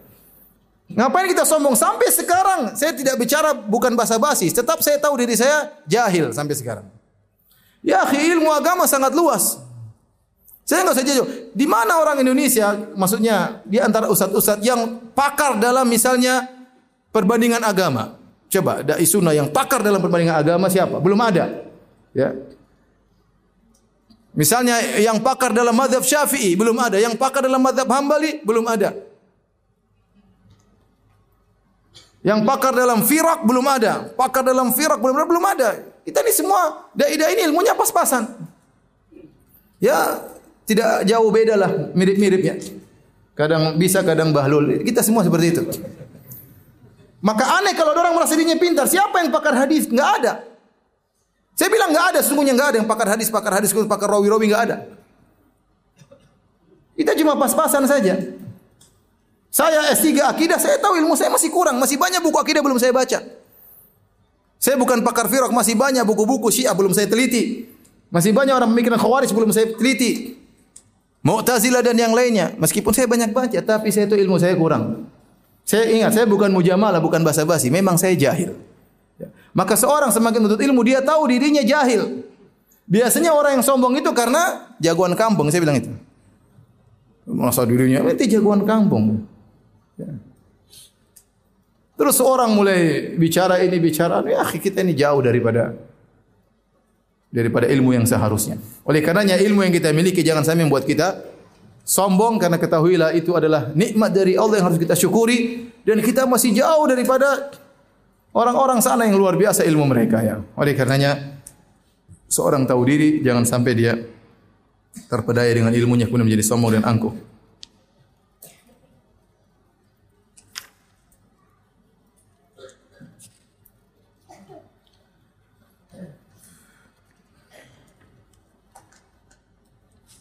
Taib. Di antara adab penuntut ilmu, dia harus selalu semangat ya. Ini penting.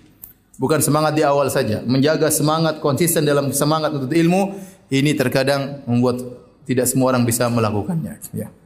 Ngaji, tapi ngaji sekali libur sebulan ya, repot. Ya. Saya enggak suruh antum juga ngaji tiap hari, ya antum banyak pedagang. Kita bicara inilah, realistis saja lah. Kalau orang pondok ya tiap hari ngaji. Memang pondok mau jadi ustaz. Jadi kalau orang awam seperti antum, tidak harus tiap hari, yang penting seminggu tiga kali. Kayak yang penting belajar serius, belajar catat yang sudah di antum antum catat itu dapat pahala ya, akhi. Kan untuk ilmu ibadah atau bukan? Ibadah. Sebagaimana seorang solat, meskipun dia dalam satu saf, kanan kiri berdampingan, pahalanya bisa berbeda antara langit dan bumi. Demikian juga orang nuntut ilmu berbeda-beda. Ada yang cuma nuntut ilmu. Pulang hilang. Ada yang nyatat, nyatat ya. Pulang dia murojaah sama istri. Tadi Ustaz bilang apa? Tapi beda, pahalanya beda. Ya. Pahalanya beda. Ilmu itu perlu untuk dimurojaah, dibaca ulang, dipraktekan. Ya itu namanya sabar dalam menuntut, menuntut ilmu. Ya. ya. Ilmu harus diperoleh dengan apa? Kesabaran. Ya. Antum belajar bahasa Arab butuh kesabaran. Antum belajar fikih butuh kesabaran. Ya. Belajar fikih dari A sampai Z butuh kesabaran bertahun-tahun baru selesai. Tapi sabar. Ya. Tapi ilmu bertambah setapak demi setapak, setahap demi setahap. Terus. Yang penting jangan berhenti. Kalau kita mulai futur, mulai malas, datang ke majelis ilmu. Bergaul dengan para penuntut ilmu. Cari dunia silakan. Waktu cari dunia ada, nuntut ilmu juga ada. Ini butuh kesabaran ya. Saya juga tidak suruh antum ngaji tiap hari. Pagi ngaji, sore hari ngaji, malam hari ngaji. Terus kapan jualannya? Ya. Antum hafal hadis tapi diomelin istri di rumah kan nggak bisa juga. Lupa semua hadisnya nanti. Oleh karenanya realistis saja kita cari cari harta tapi ada waktunya kita ngaji. Kalau ngaji sudah ustaz misalnya Ustaz Abu Salmah hafizahullah buka kitab ikuti kitab tersebut. Terus jangan berhenti. Kalau kita lagi bolos tanya sama teman tadi Ustaz sampaikan apa. Jadi kita murojaah sehingga ilmu kita bertambah. Oke. Nanti nggak terasa setahun dua tahun ilmu kita sudah tambah. Kalau sudah tambah jangan sombong ya. Kemudian mungkin yang uh,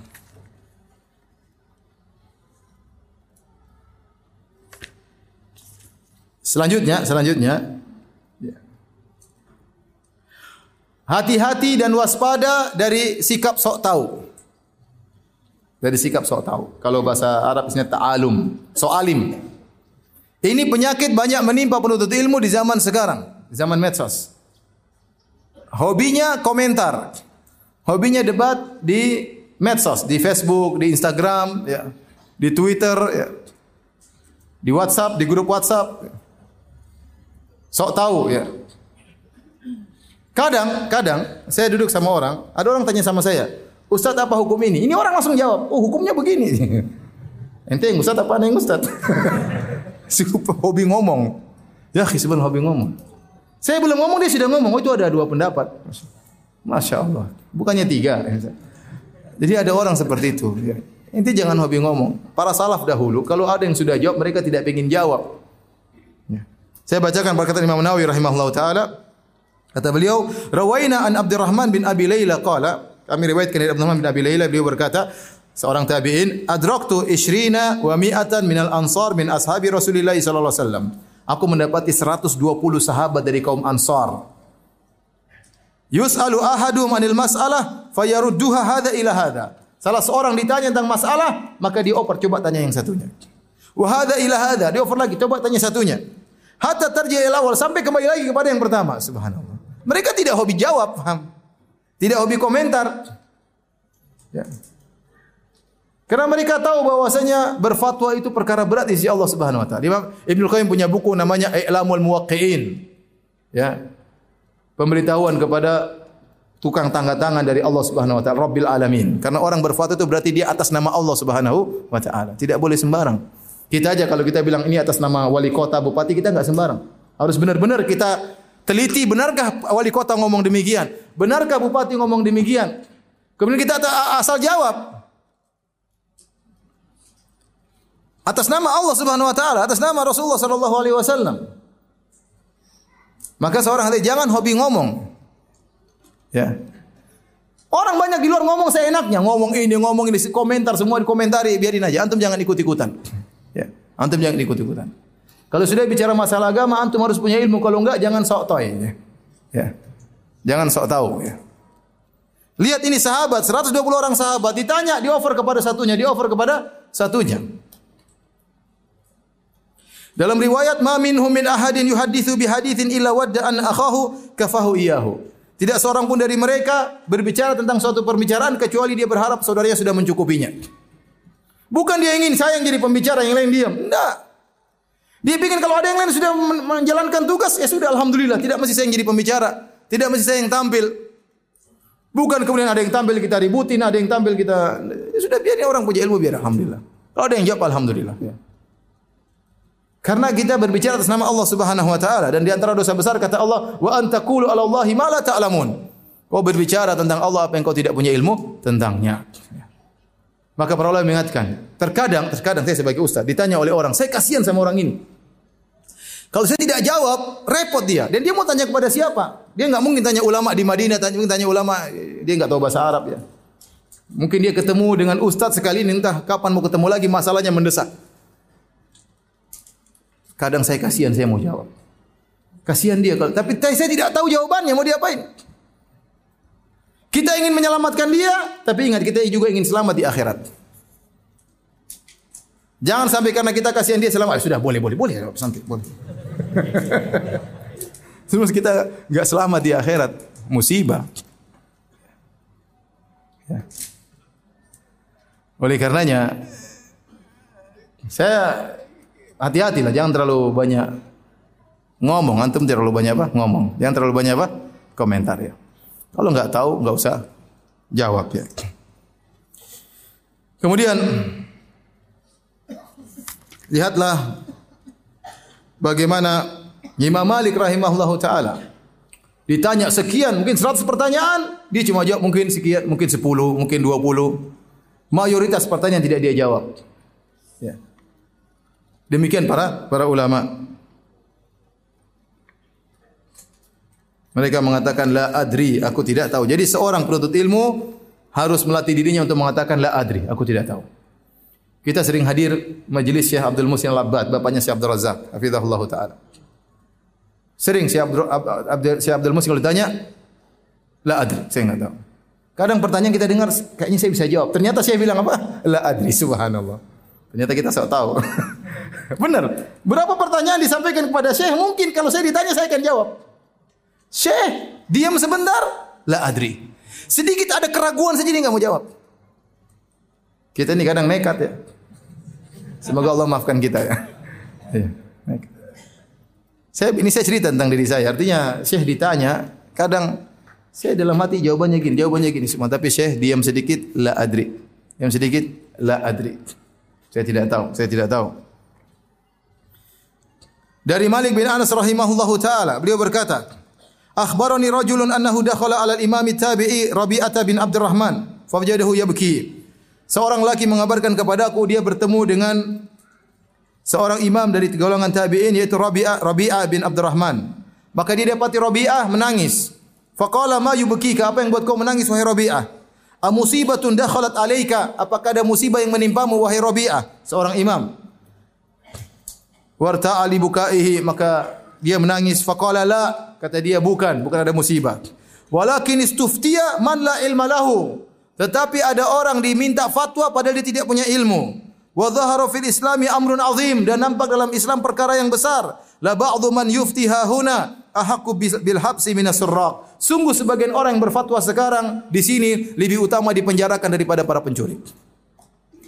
Dia menangis. Kenapa? Muncul orang banyak tukang ngomong. Ruwaibidah ngomong, tidak punya ilmu, asal ngomong ditanya jawab, ditanya jawab ngawur jawabannya. Dan itu banyak sekarang di medsos banyak, ngawur. Kata Robiah kalau bisa dipenjarakan dipenjarakan. Kenapa? Karena bahaya. Bahaya.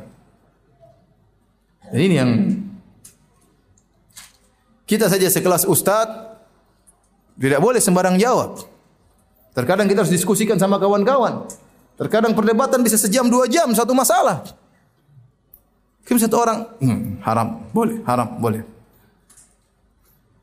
Maka seorang harus melatih diri untuk mengatakan saya tidak tidak tahu. Kalau tidak tahu bilang tidak tahu. Kalau bilang saya belum pernah baca, bilang saya belum pernah baca. Jangan sok tahu. Oh ini masalah harus dimurojaah kembali. Padahal belum baca. Ya akhi subhanallah. Ini ada khilaf ya. Padahal dia belum baca ada khilaf. Mana pendapat AB dia nggak tahu. Ya ada khilaf. Wallah alam.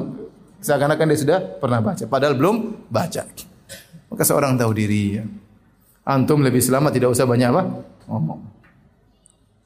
Ini harus diperhatikan. Kemudian berikutnya hendak hendaknya dia amanah ilmiah.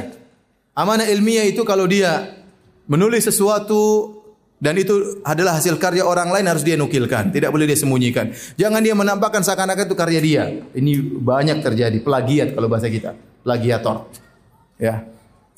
Nulis buku keren tebal-tebal ternyata ngambil dari orang. Itu haram dalam Islam, tidak boleh. Ya, tidak boleh.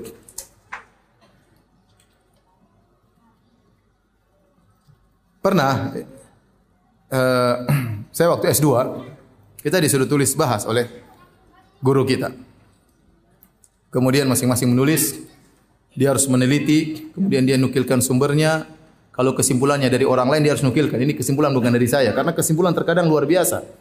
Ya, tahrirul masalah kesimpulannya luar biasa, yang dicapai luar biasa. Kalau itu karya orang harus disampaikan, jangan seakan-akan dirinya sendiri. Maka kita pun tulis, kita ada sembilan orang untuk S2, semuanya nulis, kemudian dikumpulkan. Kemudian dari sembilan itu dikopi jadi sembilan, Kemudian kita disuruh debat. Ya. Latih untuk belajar debat. Ya. Jadi kita saya, saya, saya siap didebati oleh 8 orang teman-teman saya. Kalau mereka berhasil debat saya, mereka dapat nilai dari guru saya. Jadi semuanya semangat untuk apa? Mendebat dan semua semangat mencari kesalahan. Kita dilatih agar kita terbiasa untuk dikritiki dan kita juga bisa mengkritiki dengan baik. Ya. Karena ada orang siap mengkritiki, disenggol sedikit tidak bisa ya. Ada orang seperti itu. Baik, akhirnya ada seorang kawan saya. Mungkin karena dia capek atau dia lupa dari Afghanistan, dia nukil suatu permasalahan, dia lupa menyampaikan dari mana dia ambil. Akhirnya marahlah guru kami waktu itu. Kenapa kau tidak cantumkan? Oh Syekh mohon maaf saya begini-begini. Ini bohong.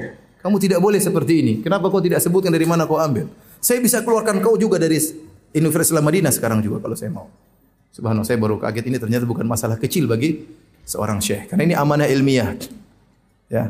Kalau kita menulis sesuatu itu hasil orang, maka tidak boleh kita ngaku itu saya yang tulis seakan-akan jagoan ya.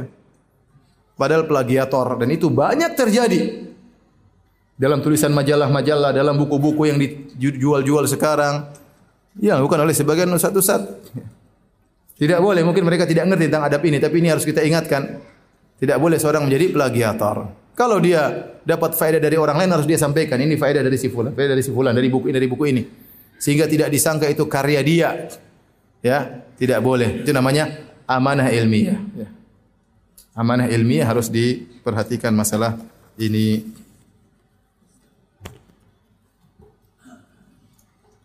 Toyib masih banyak tapi saya rasa Sampai di sini mengenai adab seorang penuntut ilmu terhadap dirinya sendiri. Taib. Adab yang berikutnya bagaimana adab seorang penuntut ilmu terhadap guru-gurunya ya. Tentunya yang terbaik adalah seorang penuntut ilmu duduk di majelis ilmu di hadapan guru karena memahami secara otodidak itu kemungkinan besar salahnya sangat besar. Salah memahami, salah maksudnya. Ya, berbeda dengan tatkala kita belajar ilmu dari seorang secara langsung yang dia paham betul isi isi buku tersebut, apa maksud penulis menyampaikan demikian. Ada saatnya kita otodidak ada, tapi untuk pertama-pertama tidak boleh otodidak. Ya. Seperti sekarang saya pun otodidak sekarang ya. Tapi setelah saya belajar lama baru kemudian saya otodidak. Demikian para ustaz sudah belajar lima tahun, sudah belajar enam tahun, kemudian otodidak. Itu pun sesekali kita duduk sama ulama. Ya. Ya, tetapi sejak awal kemudian otodidak belum punya dasar ilmu yang jelas kemudian otodidak maka ini bahaya. Makanya seorang penyair berkata, "Idza rumtal uluma bi ghairi syaikhin dhalalta an siratil mustaqim wa talbisu al umuru alayka hatta takuna adalla min taumal hakimi." Kata seorang penyair berkata, "Jika kau mengharapkan dapat ilmu tanpa guru, maka kau akan tersesat dari jalan yang lurus. Maka perkara-perkara menjadi rancu terhadapmu kau jadi bingung, maka kau lebih sesat daripada Taumal Hakim. Siapa Taumal Hakim?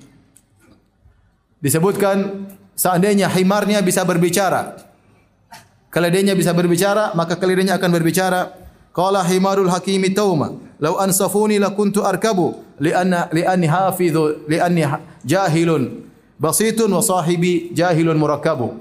Seandainya mereka mau berbuat adil kepadaku, kata Himar kata keledainya Hakim Tauma. Harusnya saya yang naik majikanku, bukan majikanku yang naik saya. Kenapa? Karena saya goblok, adapun majikanku goblok kuadrat. Kenapa? Dia berkata tasaddaqa atau dia tasaddaqa bil banati alal tasaddaqa bil banati alal banini yuridu bidzalika jannatin naimi. Karena dia pernah berfatwa, wahai kaum muslimin sekalian nikahkanlah putri-putri kalian dia usah mahar, sedekah, berikan kepada jomblo-jomblo. Ya, dia berharap dengan itu dia masuk surga, padahal nikah harus pakai apa? Mahar. Kenapa? Maka seorang belajar harus dengan guru. Jangan berkesimpulan sendiri. Dan subhanallah, ya. Kalau seorang belajar tanpa guru, akhirnya dia tersesat dan akhirnya menyesatkan banyak banyak orang, ya. Cara yang terbaik adalah belajar dengan talaki langsung daripada seorang guru. Namun kita harus milah-milih guru. Tidak sembarang guru kita boleh ambil ilmunya.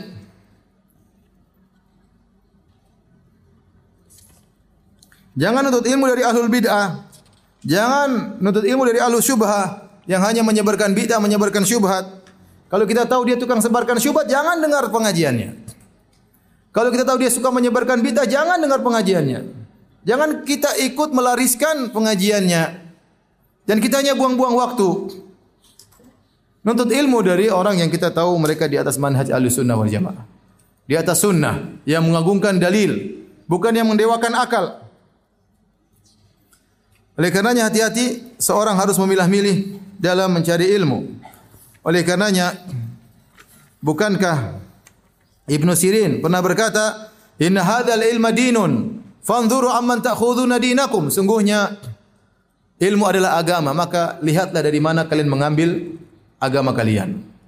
Kalau kita belajar ilmu dunia harus milah-milih, apalagi ilmu agama mengenai akhirat kita. Maka seorang harus milah-milih, harus selektif. Tidak semua kita dengar. Tidak semua kita tanya sama ustaz ini bagaimana ustaz ini alim atau berhak untuk kita belajar atau tidak. Karena para ustaz lebih tahu ini alim atau tidak. Antum tidak bisa menilai.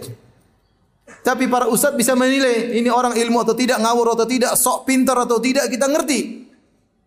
Maka tanyakan dahulu sebelum kita kemudian menghabiskan waktu kita mendengar coletehannya yang terkadang ngawur. Terkadang isinya syubhat dan bidah. Oleh karena seorang waspada, Ibnu Sirin berkata, "Inna hadzal ilma dinun, fanzuru amman ta'khuduna dinakum." Sungguhnya ilmu adalah agama, maka lihatlah kepada siapa kalian mengambil agama kalian. Kata Imam Syafi'i rahimahullah taala, Raditu ya bimalikin hujjatan baini wa bain Allah. Aku ridho Imam Malik menjadi hujahku, argumentasiku antara aku dengan Allah. Artinya apa? Kalau kita ilmu kita bisa jadikan hujah di hadapan Allah. Ya Allah saya nutut ilmu dari Ustadz Fulan karena berhak untuk saya untuk ilmu darinya. Bukan sembarang kita ngambil ini, ngambil ini, ngambil ini. Ya. Benar ada perkataan bahwasanya yang baik kita ambil, yang buruk kita tinggalkan. Itu benar, pernyataan tidak salah. Tapi bagi orang yang bisa milah-milih mana yang baik dan mana yang benar. Saya baca buku-buku Jahmiyah, saya baca buku-buku Mu'tazilah. Saya baca, saya baca buku orang-orang Khawarij, saya baca buku Syiah, saya telah, tapi saya alhamdulillah bisa milah-milih. Antum. Antum bisa milah-milih. Kalau antum tidak bisa milah-milih, maka jangan sembarang menuntut ilmu. Betapa banyak orang datang sama saya, Ustaz ini bilang begini, akhirnya saya perbaiki, saya perbaiki, saya perbaiki. Kasihan dia buang-buang waktu. Cari. Alhamdulillah Ustaz-Ustaz sunnah banyak yang jelas manhajnya, yang jelas ilmunya. Karena kalau antum menuntut, ilmu sembarangan, dengar sini, dengar sana, terkadang harus direvisi kembali. Dan itu belum tentu direvisi. Terkadang antum bawa sampai mati. Repot. Oleh karenanya nuntut ilmu tidak boleh sembarangan. Kita aja kalau panggil guru buat anak kita, guru matematika tidak sembarang guru kita panggilin. Ya. Tidak sembarang guru fisika kita suruh ngajar, kita bayar untuk ngajar anak kita, apalagi ilmu agama. Karena ini perlu diperingatkan karena namanya sekarang di medsos semua tersebar, semua orang boleh ngomong. Kita nggak tahu ini belajar di mana, ilmunya gimana, asal ngomong sok pintar, sok gaya. Ya sudah mau diapain? Maka kita harus waspada. Kita harus waspada. Ya, terkadang saya senang ngaji sama si fulan, kenapa? Lucu. Subhanallah. Lucu. Sampai dibuat di video klip, video terlucu, ceramah terlucu, viral. Orang senang cari. Dia upload sendiri, dia bilang video terlucu. Subhanallah. Ya akhirnya ustaz atau bukan? Kata Nabi SAW, La tuksiru minal dhahik, fa inal dhahik, kasratul dhahik tumitul qulub. Jangan terlalu banyak tertawa, karena ter banyak tertawa matikan apa? Hati. Justru kita cari ustaz-ustaz seperti itu. Ini ustaz bukan melanggar sunnah aja, melanggar perintah Nabi SAW. Dan terkadang ngawur candaannya terkadang ngawur oleh karenanya hati-hati tidak boleh seorang ya mengambil ilmu sembarangan kata Imam Malik rahimahullah taala la yu'khadhu al ilmu an arba'atin jangan mengambil diambil ilmu dari empat orang safihun yu'linu safah seorang yang jahil yang menunjukkan kejahilannya Wa in kana arwan nas meskipun dia orang yang paling banyak riwayatnya, paling banyak sanatnya. Tapi kalau dia jahil jangan ambil ilmu darinya. Wa sahibi bid'atin yad'u ila hawahu. Jangan ambil ilmu dari orang pelaku bid'ah yang dia menyuruh kepada bid'ahnya. Kemudian yang ketiga wa man yakdzibu fi haditsin nas dan dia bohong, ngomong gini bohong, ngomong bohong. Hati-hati. Anda tahu ada orang tukang bohong, jangan ambil ilmu dari dia. Bohong dalam muamalat, bohong menipu orang dalam perdagangan. Ada orang seperti itu, ada. Dia bohong, nipu orang. Ustad terkenal tapi tukang nipu orang. Kalau saya boleh nyebut namanya saya akan sebutkan ya.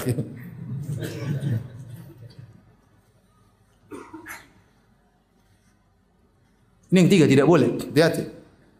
Bohongin orang. Yang keempat wasalihin abidin fadilin idza kana la yahfadhu ma yuhaddithu bihi. Orang yang soleh, rajin ibadah tapi tidak hafal apa yang dia sampaikan. Paham? Ada orang tipinya gitu, masya Allah, rajin ibadah, tapi ilmu dia enggak kuasai. Yang enggak usah juga nuntut ilmu dari dari dia.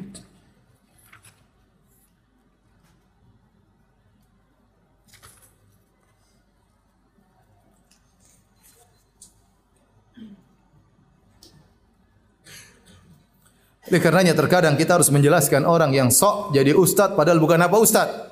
Apa kata Imam bin Rajab rahimahullahu taala? Fa amma ahlul bid'ah wal dhalalah wal ahwa, adapun pelaku bid'ah, pelaku kesesatan, pengikut hawa nafsu, wa man tashabbaha bil ulama wa laysa minhum, ada yang sok-sok jadi ulama padahal bukan bagian dari mereka, bukan ulama. Fayajuzu bayanu jahlihim, maka boleh menjelaskan kejahilan mereka, kebodohan mereka harus dibongkar agar orang tidak terpedaya. Ini yang terkadang kita sulit melakukannya.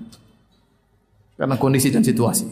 Tapi kita sedih melihat orang-orang yang jahil asal ngomong, asal fatwa, asal bicara. Ya paling kita ingatkan kawan-kawan kita yang dekat agar hati-hati dengan orang seperti hal tersebut. Fayajuzu bayanu jahli maka boleh menjelaskan kejahilan mereka wa idharu uyubihim dan untuk nampakkan aib-aib mereka wa raddu alaihim dan membantah mereka bi adabi raddi wal hiwari fil Islam dengan adab membantah dan diskusi dalam Islam tahdhiran min sani'ihim agar memperingatkan tentang perbuatan mereka wa man'an min al bihim agar orang tidak mengikuti orang-orang jahil seperti ini wali kitirori bihalim agar orang tidak terpedaya dengan kondisi mereka. Jadi ini hati-hati kalau seorang menuntut ilmu tidak sembarang guru harus dia ambil ilmunya. Ya. Baik. Di antara adab terhadap guru ya.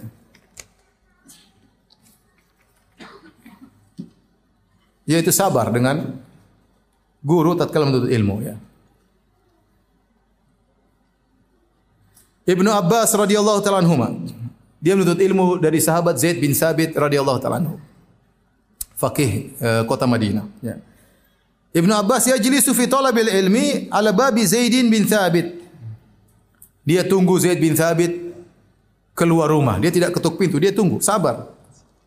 Mungkin Zaid bin Thabit gurunya mungkin lagi istirahat, mungkin lagi sama istrinya, jangan diganggu ketuk pintu. Dia tunggu di depan pintu. Siapa Ibnu Abbas? Sepupunya Nabi SAW, Ahlul Bait. Zaid bin Sabit bukan, tapi dia tunggu. Hatta yastaikif, dia tunggu Zaid, Zaid bin Sabit radhiyallahu anhu bangun, baru kemudian keluar baru bertemu dengan dia sampaikan ilmu.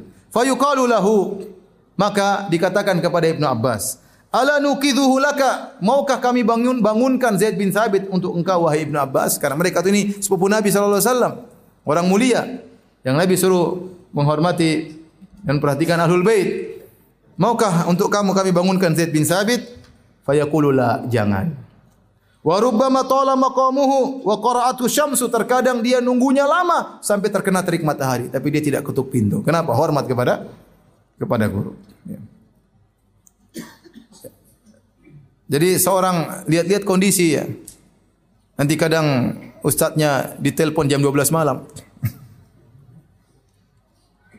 Saya pernah ditelepon jam berapa? Jam sebelum subuh ya. Sebelum subuh. Telepon. Aduh ini siapa ini? Saya enggak angkat kasihan, saya angkat akhirnya. Saya bilang enggak bisa pada subuh. Ustaz ini penting sekali. Enggak bisa ditunda. Enggak bisa Ustaz. Ya udah masalahnya. Dalam hati itu bisa ditunda besok juga bisa dijawab dalam hati saya tapi saya jawab aja saya matikan. Terus kita blokir. Dipikir mau mati antara hidup dan mati. Itu jawaban bisa ditunda meskipun besok. Tapi dia tidak bisa ditunda. Aduh, kadang-kadang ya. Ya, oleh karenanya seorang ya menghargai ilmu ya, menghargai ilmu, menghargai guru yang sudah menyampaikan ilmu kepada kita meskipun satu hadis, meskipun satu penjelasan. Ya, apalagi kalau kita banyak tuntut ilmu kepada mereka, maka kita menghargai mereka ya. Baik. Terakhir eh, adab penuntut ilmu bersama kawan-kawannya, ya, bersama sesamanya. Hadirin dan hadirat yang dirahmati oleh Subhanahu wa taala, yang pertama, dia berusaha mencari teman yang baik dalam menuntut ilmu. Tidak sembarang dijadikan teman perjalanan dalam menuntut ilmu. Kita boleh teman banyak, tapi teman spesial sahabat tidak semua orang kita jadikan apa? Sahabat. Ya. Ya.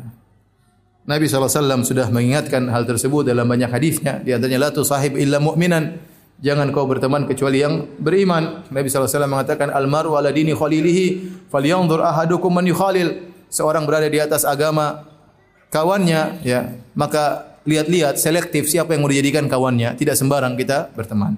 Kenalan oke, okay, saya kenalan banyak, tapi jadi teman, teman diskusi, teman ngobrol, jalan bareng ikut pengajian, satu mobil misalnya satu kendaraan, tidak semua orang kita jadikan kawan seperti itu. Ya. Itu harus pilih-pilih. Nabi sallallahu alaihi wasallam, "Matsalul jalisi salih was-sau kama kahamil misik wa nafikhil kir." Perumpamaan teman yang baik dan teman yang buruk seperti penjual minyak wangi dan peniup pandai atau pandai besi. Fahamil misik imma an yuhdhiyaka. Adapun penjual minyak wangi, wangi mungkin dia berikan hadiah minyak wangi kepada engkau, wa imma an tabta'a minhu atau kau beli minyak wangi darinya, Wa imma anta jida minhu rihan thayyibah atau kau dapat dari dia bau harum. Pasti bermanfaat. Orang yang baik kadang kasih hadiah, terkadang kita beli, terkadang kita dapat wangi harumnya.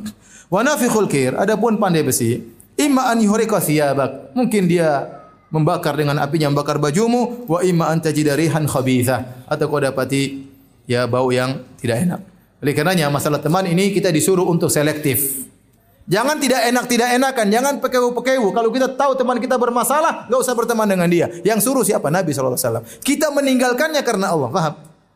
Dari mana kita tahu teman kita ini baik atau tidak? Lihat bergaul sama dia. Kalau kita bergaul dengan dia, tambah iman kita, ini teman baik.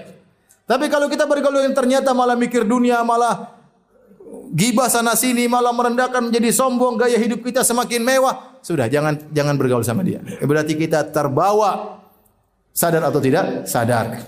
Itu cara mengetahui mana teman yang baik, teman yang buruk. Teman yang baik kalau kita bergaul dengan dia, seminggu dua minggu kita merasa tambah iman, tambah bahagia, sudah pertahankan itu teman yang baik. Teman yang buruk ya sudah tidak usah kita memusuhi. Ingat, kalau teman buruk tidak usah kita musuhi, tapi tidak dijadikan sebagai sahabat. Mundur pelan-pelan. Tidak mesti orang tidak cocok dengan kita langsung lantas kita jadikan musuh. Perhatikan, ini kaidah dalam bergaul. Ada orang cocok sama kita, ada orang tidak cocok sama kita. Tidak semua yang tidak cocok sama kita kita jadikan apa? Musuh. Ya udah kita pisah saja, tapi tidak usah dijadikan apa? Musuh. Oleh karenanya berusaha mencari teman yang baik dalam menuntut ilmu yang menyemangati kita untuk menuntut ilmu, yang hadir dalam kajian-kajian yang menyemangati kita untuk mencatat dan yang lainnya. Teman-teman seperti harus pegang erat-erat karena mereka lah yang menyemangati kita membimbing kita menuju surga Allah Subhanahu wa taala. Kemudian berusaha untuk ya memberi manfaat kepada teman. Kalau teman kita dekat ada manfaat kita share kepada dia. Ada pengajian kita bilang ya ada pengajian di sana kita ajak dia ya. Seperti itu. Karena kita namanya berteman konsekuensi teman adalah saling bahu membahu, saling bantu membantu. Jangan kita punya ilmu sendirian kita sembunyikan. Enggak. Kita share aja enggak ada masalah. Ya. Oleh karenanya waspada dengan namanya hasad. Sebagian orang atau manusia ya diciptakan ya memiliki kecintaan untuk unggul sendiri. Ini berarti niatnya harus diperhatikan.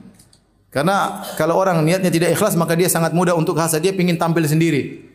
Ya dia misalnya dalam kelas dia tidak ingin dia nomor dua, dia ingin nomor satu. Nah, kalau ada penyakit seperti itu hati-hati. Ini nggak beres berarti. Saya harusnya sama teman tidak demikian. Ya. Kalau misalnya ustadznya kasih tugas, ada teman tidak hadir, nggak usah kasih tahu, nggak usah kasih tahu. Harusnya kasih tahu dia tidak hadir kasih tahu ini catatan hari ini. Biar nanti ujiannya rendah saya yang ranking satu. Nggak boleh. Dan itu muncul dalam dalam kelas ya. Pengen kita yang ranking satu, teman kita yang ranking dua, ya. Bersaing itu bersaing tidak sehat karena dibangun di atas hasad dan dengki, ya. Dan hati-hati di antara penuntut ilmu juga bisa timbul hasad. Di antara dai juga bisa timbul apa? Hasad. Oleh karenanya waspada namanya penuntut ilmu harus saling mengalah ya. Nabi SAW waktu mengutus dua orang sahabat kalau tidak salah Musa al-Asy'ari sama Mu'adz bin Jabal radhiyallahu anhu kata Nabi SAW tatawa'a wa la takhtalifa. Hendaknya kalian saling nurut, saling mengalah dan jangan kalian saling berselisih. Tatkala kita uh, berjalan bersama dengan sahabat kita, misalnya dalam berdakwah, dalam bangun pondok, dalam yayasan, maka kita harus saling menghormati, saling mengalah. Ya. Ingat ini kita kerjasama. Jangan saya yang harus nomor satu, jangan. Ya itu penyakit. Ya. Harus saya yang jadi ketua, itu penyakit. Harus saya yang berbicara pertama, saya harus jadi moderator, itu penyakit semuanya. Ya. Harus kita, kita sama sahabat, kita kerja sama, tidak mungkin kita bisa berdiri sendiri. Kita bisa berhasil karena bersama-sama. Ya. Kita bisa berhasil karena bersama-sama. Maka jangan hilangkan kebersamaan tersebut. Jangan merasa saya yang paling berjasa, tidak boleh. Kapan kita merasa saya yang paling berjasa? Apa kita ingin kita yang paling unggul? Jangan. Padahal kita ingin kerja sama bareng-bareng. Ya. Oleh karenanya, hati-hati dengan penyakit hasad. Kita justru ingin teman kita mendapat faedah sebagaimana yang kita dapatkan. Jangan kita kita yang harus paling unggul, jangan ya. Hadirin hadirat yang subhanahu wa taala karena hasad ini sering muncul di antara penuntut ilmu, sering muncul di antara penuntut ilmu. Sampai ada seorang ulama menulis buku judulnya Tahasudul Ulama, hasad di antara para ulama. Satu jilid atau dua jilid. Saya dulu pernah lihat zaman dulu buku tersebut, ya, sekarang nggak tahu masih ada atau tidak. Bagaimana kisah para ulama di antara mereka saling hasad dan itu mungkin terjadi Ya, oleh karena seorang berhati-hati ya selalu memperbaiki dirinya, memperbaiki hatinya. Jangan sampai dia hasad kepada saudaranya ya. Ya, cukup kisah Al-Imam Al-Bukhari dengan Muhammad bin Yahya Al-Zuhli rahimahumullah rahimahumullah menjadi pelajaran bagi kita. Imam Bukhari punya guru. Gurunya hasad kepada dia. Akhirnya ditahdir, akhirnya dijauhi oleh murid-muridnya. Tadi majelisnya penuh sampai disebutkan kalau Imam Bukhari datang, majelis penuh sampai di atap-atap penuh dengan orang. Begitu dia dituduh yang tidak-tidak, semua orang meninggalkan dia. Tidak ada yang hadir di majelisnya. Semuanya pergi meninggalkan. Begitu sedihnya Imam Bukhari, dia bantah menjelaskan tentang dirinya dia tulis kitab Khalqu Afalil Ibad. Setelah itu dia berdoa kepada Allah agar segera Allah mencabut nyawanya dan Allah kabulkan permintaannya. Kenapa? Karena kepedihan yang dia rasakan. Ya, tapi dia tidak kemudian balas dengan mencaci maki sahabatnya atau mencaci maki gurunya ya. Tapi dia ingin segera keluar dari dunia ini dalam kondisi selamat. Maka akhirnya Allah kabulkan permintaannya, kemudian dia meninggal dunia. Oleh karenanya kita jangan hasad. Jangan juga cari masalah buat saudara kita. Kalau masalah kita saudara kita punya masalah, kita datang nasihati langsung. Karena kalau sudah terjadi permasalahan itu sangat menyakitkan. Sangat menyakitkan, ya. Maka hindari segala hal yang bisa menimbulkan perselisihan. Sesama kawan harusnya saling menolong dan selalu periksa niat kita, jangan sampai kita uh, hasad dengan kawan yang lain. Kalau ada timbul hasad, bagaimana cara mengobatinya? Ya kita datang ketemu dengan dia. Di antara hal yang bisa menghilangkan zakat, kita kenal dengan orang tersebut. Kita ngobrol sama dia, kita ajak makan bareng-bareng, itu insya Allah menghilangi banyak hasad. Suudzon jadi hilang, hasad menjadi hilang karena apa? Kita ngobrol sama dia, kita kenal sama dia. Tetapi tatkala kita tidak kenal, maka syaitan kemudian membisikkan kita untuk suudzon kepada saudara kita, akhirnya timbul hasad, akhirnya dia pertikaian, pertengkaran, dan itu kadang terjadi di antara teman-teman ahlu sunnah wal jamaah. Baik, ini saja mungkin bisa sampaikan para hadirin hadirat yang Subhanahu wa taala sebagian adab yang hendaknya kita perhatikan dan bisa kita amalkan dalam kehidupan kita sehari-hari. Kalau ada yang bertanya, saya persilahkan. Sebelumnya saya mau tanya karena ada hadiah. Mana hadiah?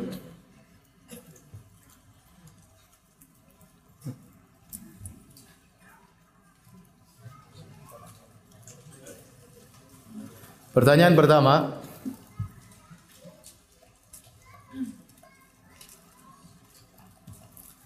Pertanyaan pertama.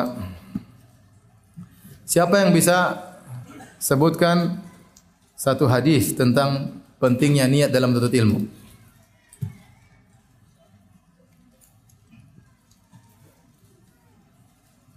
Siapa yang bisa sebutkan satu hadis tentang pentingnya itu? Silakan. Ya. Berdiri. Sebut nama. Jomblo apa menikah? Jomblo ya. Kelihatan. Terus.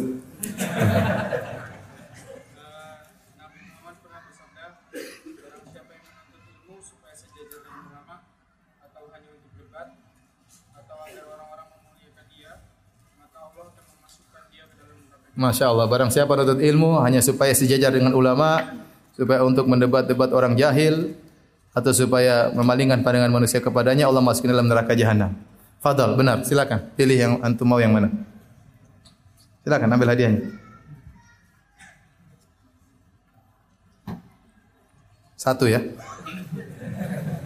Yang mana terserah. Tidak berarti yang lebih tebal lebih bagus tidak. Baik, masya Allah. Ya. Ya. Pertanyaan kedua. Uh, siapa yang bisa mengulangi perkataan Muhammad bin Sirin tentang selektif terhadap pemilih guru? Ya, silakan. Berdiri. Sebut nama. Ya, status menikah. Satu. Apa jawabannya?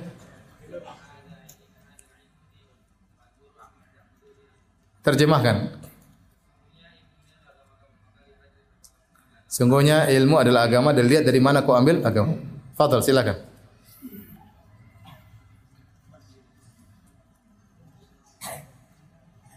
Ini ada buku ya, tafsir juz 29 ya. Ada kitab tauhid, ada buku-buku yang lain juga.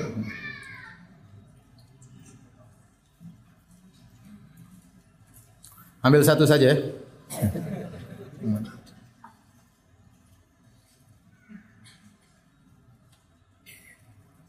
Sudah itu aja.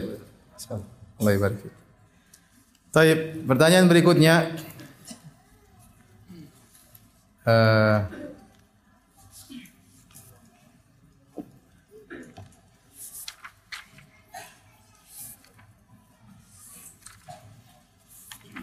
Sebutkan tiga adab penuntut ilmu terhadap dirinya. Ya. Ya. Berdiri. Ya. Ya. Satu. Yang kedua. Yang ketiga. Masya Allah, silakan ambil.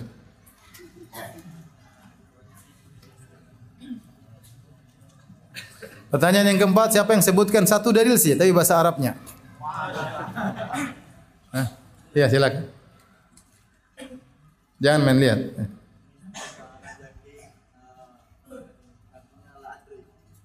Hah? Apa? Hadis enggak ada. Ada hafal hadis enggak? Ada hafal hadis enggak? Enggak. Ya sini, sini, ambil aja. Enggak. Mana yang tadi? Ada duanya, ada duanya sini. Siapa yang datang paling jauh? Ya. Dari mana antum? Dari mana? Curup. Ada yang lebih jauh? Hah? Ah, silakan, silakan. Ada yang lebih jauh dari mana? Dari Kerinci. Ada yang lebih jauh?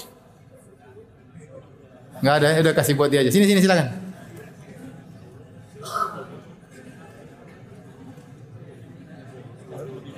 Hah? Curup lebih jauh? Hah? Iya, antum antum juga ambil itu.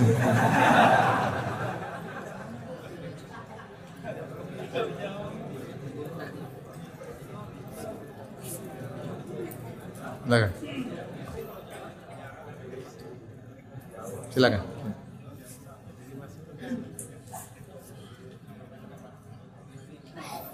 Baik. Uh,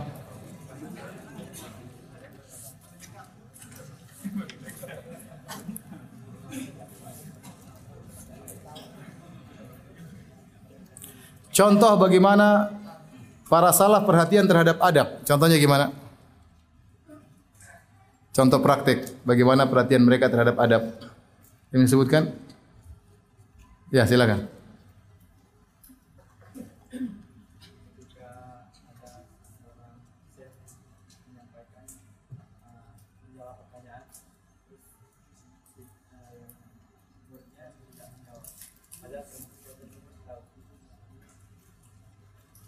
Ya sudah, ambil.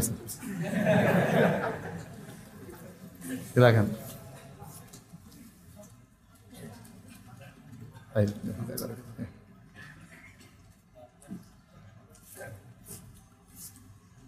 Baik. Banyak. Siapa yang paling muda angkat tangan?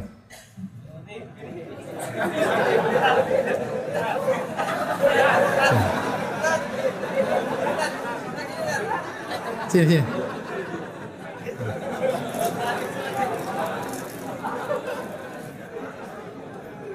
Silakan ambil deh. yang mana? Satu aja jangan dua.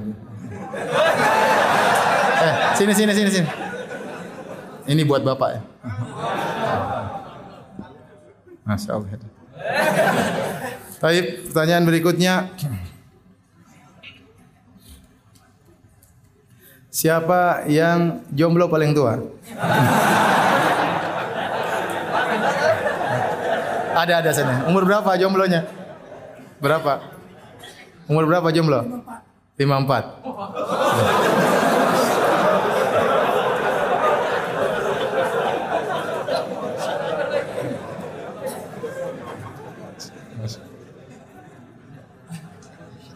Masya Allah. Siapa yang duda paling tua? Gak ada. Duda paling tua ada? Ada. Kasih kasih. Tidak usah berdiri, tidak usah pak, tidak usah pak, duduk aja, duduk aja pak, duduk aja pak.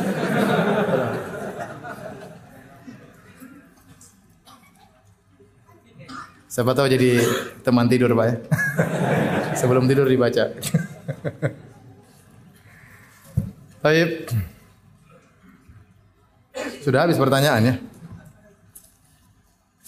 Nanti buat ibu-ibu aja lah. Ya. Buat hadiah kesempatan yang lain. Kita tanya jawab. Ustadz, apa efek maksiat terhadap ilmu agama yang kita pelajari? Efeknya banyak ya. Di antaranya kita tidak mengamalkan ilmu yang kita miliki. Kita tahu bahwasanya di akhirat kelak ada seorang yang dihukum ya, di mana ususnya dikeluarkan fatandali aktabuhu kemudian ususnya keluar kemudian dia diputar-putar sampai jadi ramai di neraka jahanam semua orang datang mereka kenal orang ini ternyata orang ini dai ternyata hmm. Bukankah kau yang menyuruh kami berbuat baik? Bukankah kau yang menyuruh kami meninggalkan kemaksiatan? Maka dia berkata, iya, saya yang menyuruh kalian melakukan kebaikan, namun saya tinggalkan. Saya menyuruh kalian melakukan melarang kalian melakukan keburukan, namun saya kerjakan. Oleh karenanya seorang tatkala berilmu, dia jalankan ilmunya ya. Ilmunya tidak mengajarkan untuk maksiat. Kemudian yang kedua tadi ilmu tersebut tidak berkah ya. Bisa menimbulkan pertikaian, perpecahan, Bukan berarti kita nggak boleh tidak boleh tidak tidak tidak uh, harus bersih dari maksiat. Ya, kita pasti melakukan maksiat. Tapi kalau kita maksiat segera kita bertobat dan istighfar kepada Allah. Jangan ditunda-tunda, ya. Di antara ciri orang beriman yaitu walam yusirru ala ma fa'alu. Mereka tidak israr, tidak terus-menerus. Ya.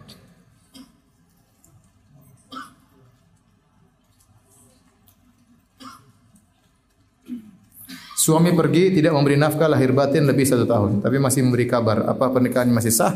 Tergantung kalau suami ternyata dulu setuju dengan sigotu ta'lik, ya pernikahan kalau suami tidak kasih nafkah dalam waktu tiga bulan misalnya maka jatuh talak, berarti telah jatuh talak. Tapi ini hendaknya kembali kepada KUA ya. karena dia tidak menjalankan kewajibannya. Maka boleh seorang wanita mengadu kepada pemerintah agar diseriusin masalah ini karena suami tidak menjalankan kewajibannya.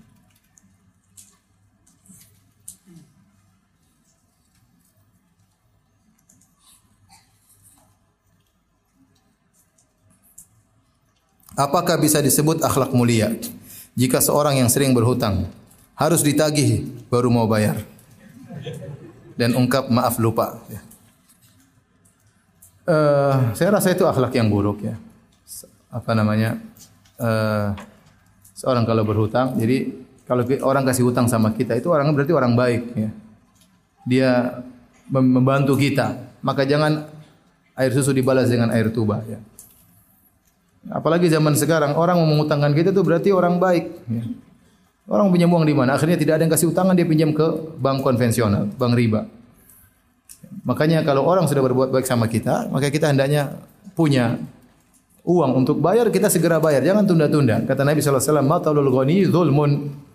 Orang yang mampu bayar hutang dia tunda-tunda, maka dia berbuat kezaliman. Semakin dia tunda, semakin dia berbuat zalim. Argo dosa mengalir. Argo dosa mengalir. Ya, makanya uh, orang yang nunda-nunda bayar hutang padahal dia mampu itu akhlaknya buruk.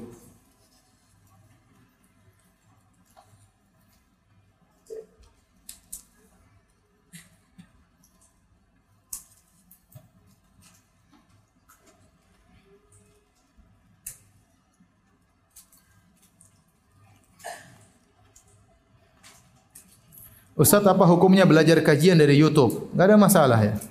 Tinggal kita bukan berarti kalau kita sudah di YouTube kita tidak pernah datang ke pengajian langsung ya. Pengajian langsung berkah di masjid, malaikat turun ikut uh, meramaikan majelis ya. Kita bisa tanya langsung kepada ustadznya. Kalau kita di rumah boleh dengar YouTube sesuai dengan yang kita butuhkan ya. Kadang pengajian tematik sesuai dengan apa yang kita butuhkan, terkadang kita perlu kajian kitab kitab tertentu apakah fikih apakah akidah secara berurut untuk kita pelajari.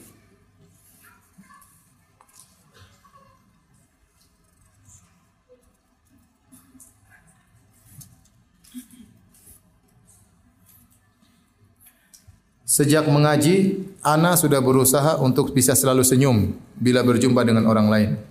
Tetapi mungkin tampang Ana yang orang lain lihat selalu tidak senyum atau sangar. Ini bagaimana Ustaz? Selanjutnya nasihat untuk kita semua yang susah untuk sapa dan senyum padahal sering ketemu dan sudah ngaji. Ya senyum ya apa apa susahnya? Tidak ada duit yang antum keluarkan. Tabassumuka fi waji akhika sadaqah. Engkau bersenyum di hadapan saudaramu adalah sedekah. Kemudian Nabi SAW juga berkata, La tahkiranna minal ma'rufi syai'an walau antal ko akhaka biwajhin talik. Jangan kau remehkan kebaikan sedikit pun meskipun hanya tersenyum tatkala melihat berjumpa dengan saudaramu. Senyum itu menunjukkan hati yang bersih, hati yang tawadhu. Kenapa seorang terkadang susah senyum? Karena terkadang ada kesombongan dalam dirinya. Dia hanya senyum kepada orang kaya, dia senyum sebagai temannya yang sejawat, yang selevel dengan dia. Adapun orang miskin dia tidak senyum, adapun mungkin para pedagang dia tidak senyum, dia rendahkan. Berarti ada sesuatu dalam hatinya. Sebenarnya orang kalau susah senyum, ada sesuatu dalam hatinya. Maka seorang harus melawan dirinya dengan banyak senyum. Ya. Senyum, tadi saya katakan, tidak perlu bayar, ya. tapi dinilai sedekah oleh Allah Subhanahu wa taala. Adapun antum yang wajahnya sangar mungkin, yang penting antum sudah berusaha senyum. Ya. Pasti orang bisa bedakan antum sedang senyum atau sedang tidak senyum. Jangan khawatir. Kalau perlu antum latihan depan cermin, coba. Coba latihan. Insya Allah kalau terlihat senyum, ya sudah, itu dipertahankan. Ya apa namanya? Cara tersebut. Tidak ada salahnya. Ikhwan juga hendaknya saling senyum di antara mereka, saling sapa di antara mereka. Ya.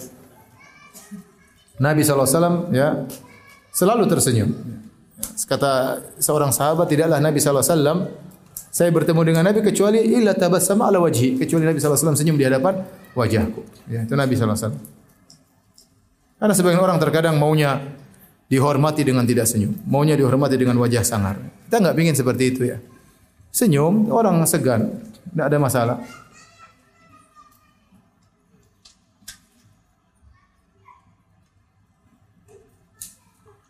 Bagaimana kita mencikapi dalam satu lingkungan dakwah atau pondok sunnah, tetapi di lingkungan tersebut masih terdapat ketidakadilan.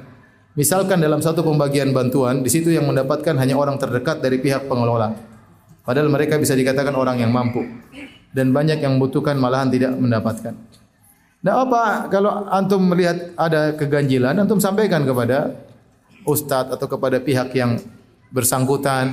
Nasihat itu baik, jangan ngomong di belakang. Ngomong di belakang itu buruk ya. Kalau ada tegur, mungkin dia punya pandangan tersendiri. Kenapa orang dekat ini dikasih? Mungkin dia banyak perjuangan, tidak pernah dikasih misalnya. Kita nggak tahu ya. Oleh karenanya, kalau ada yang menurut kita ganjil, segera datang kita sampaikan. Siapa tahu ada sudut pandang yang berbeda atau kalau dia salah dia bisa berubah ya. Kalau ada pun kita ngomong di belakang maka kurang baik. Maka ini saya harapkan sampaikan langsung kepada orang yang bersangkutan. Ustadz bagaimana adab yang harus dilakukan terhadap istri yang malas disuruh sholat? Anak bingung menghadapinya. Nasihati baik-baik, elus kepalanya, belikan cincin emas, insya Allah. Insya Allah dia rajin sholat.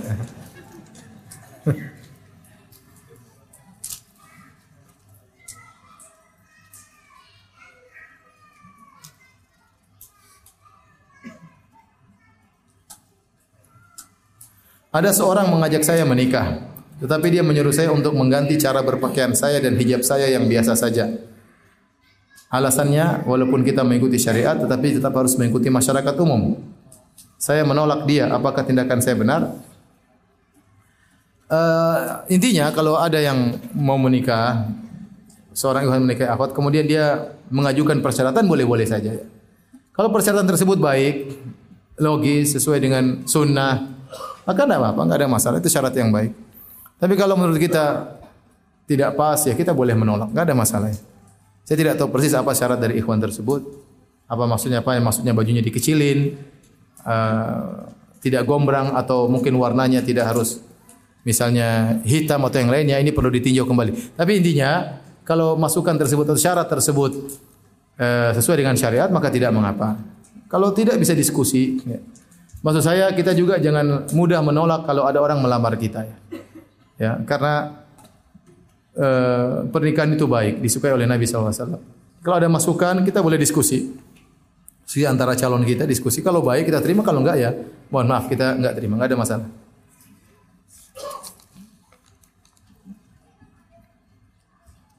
Ustadz saya punya kembaran dan dia belum istiqomah di atas Al-Quran dan Sunnah ini.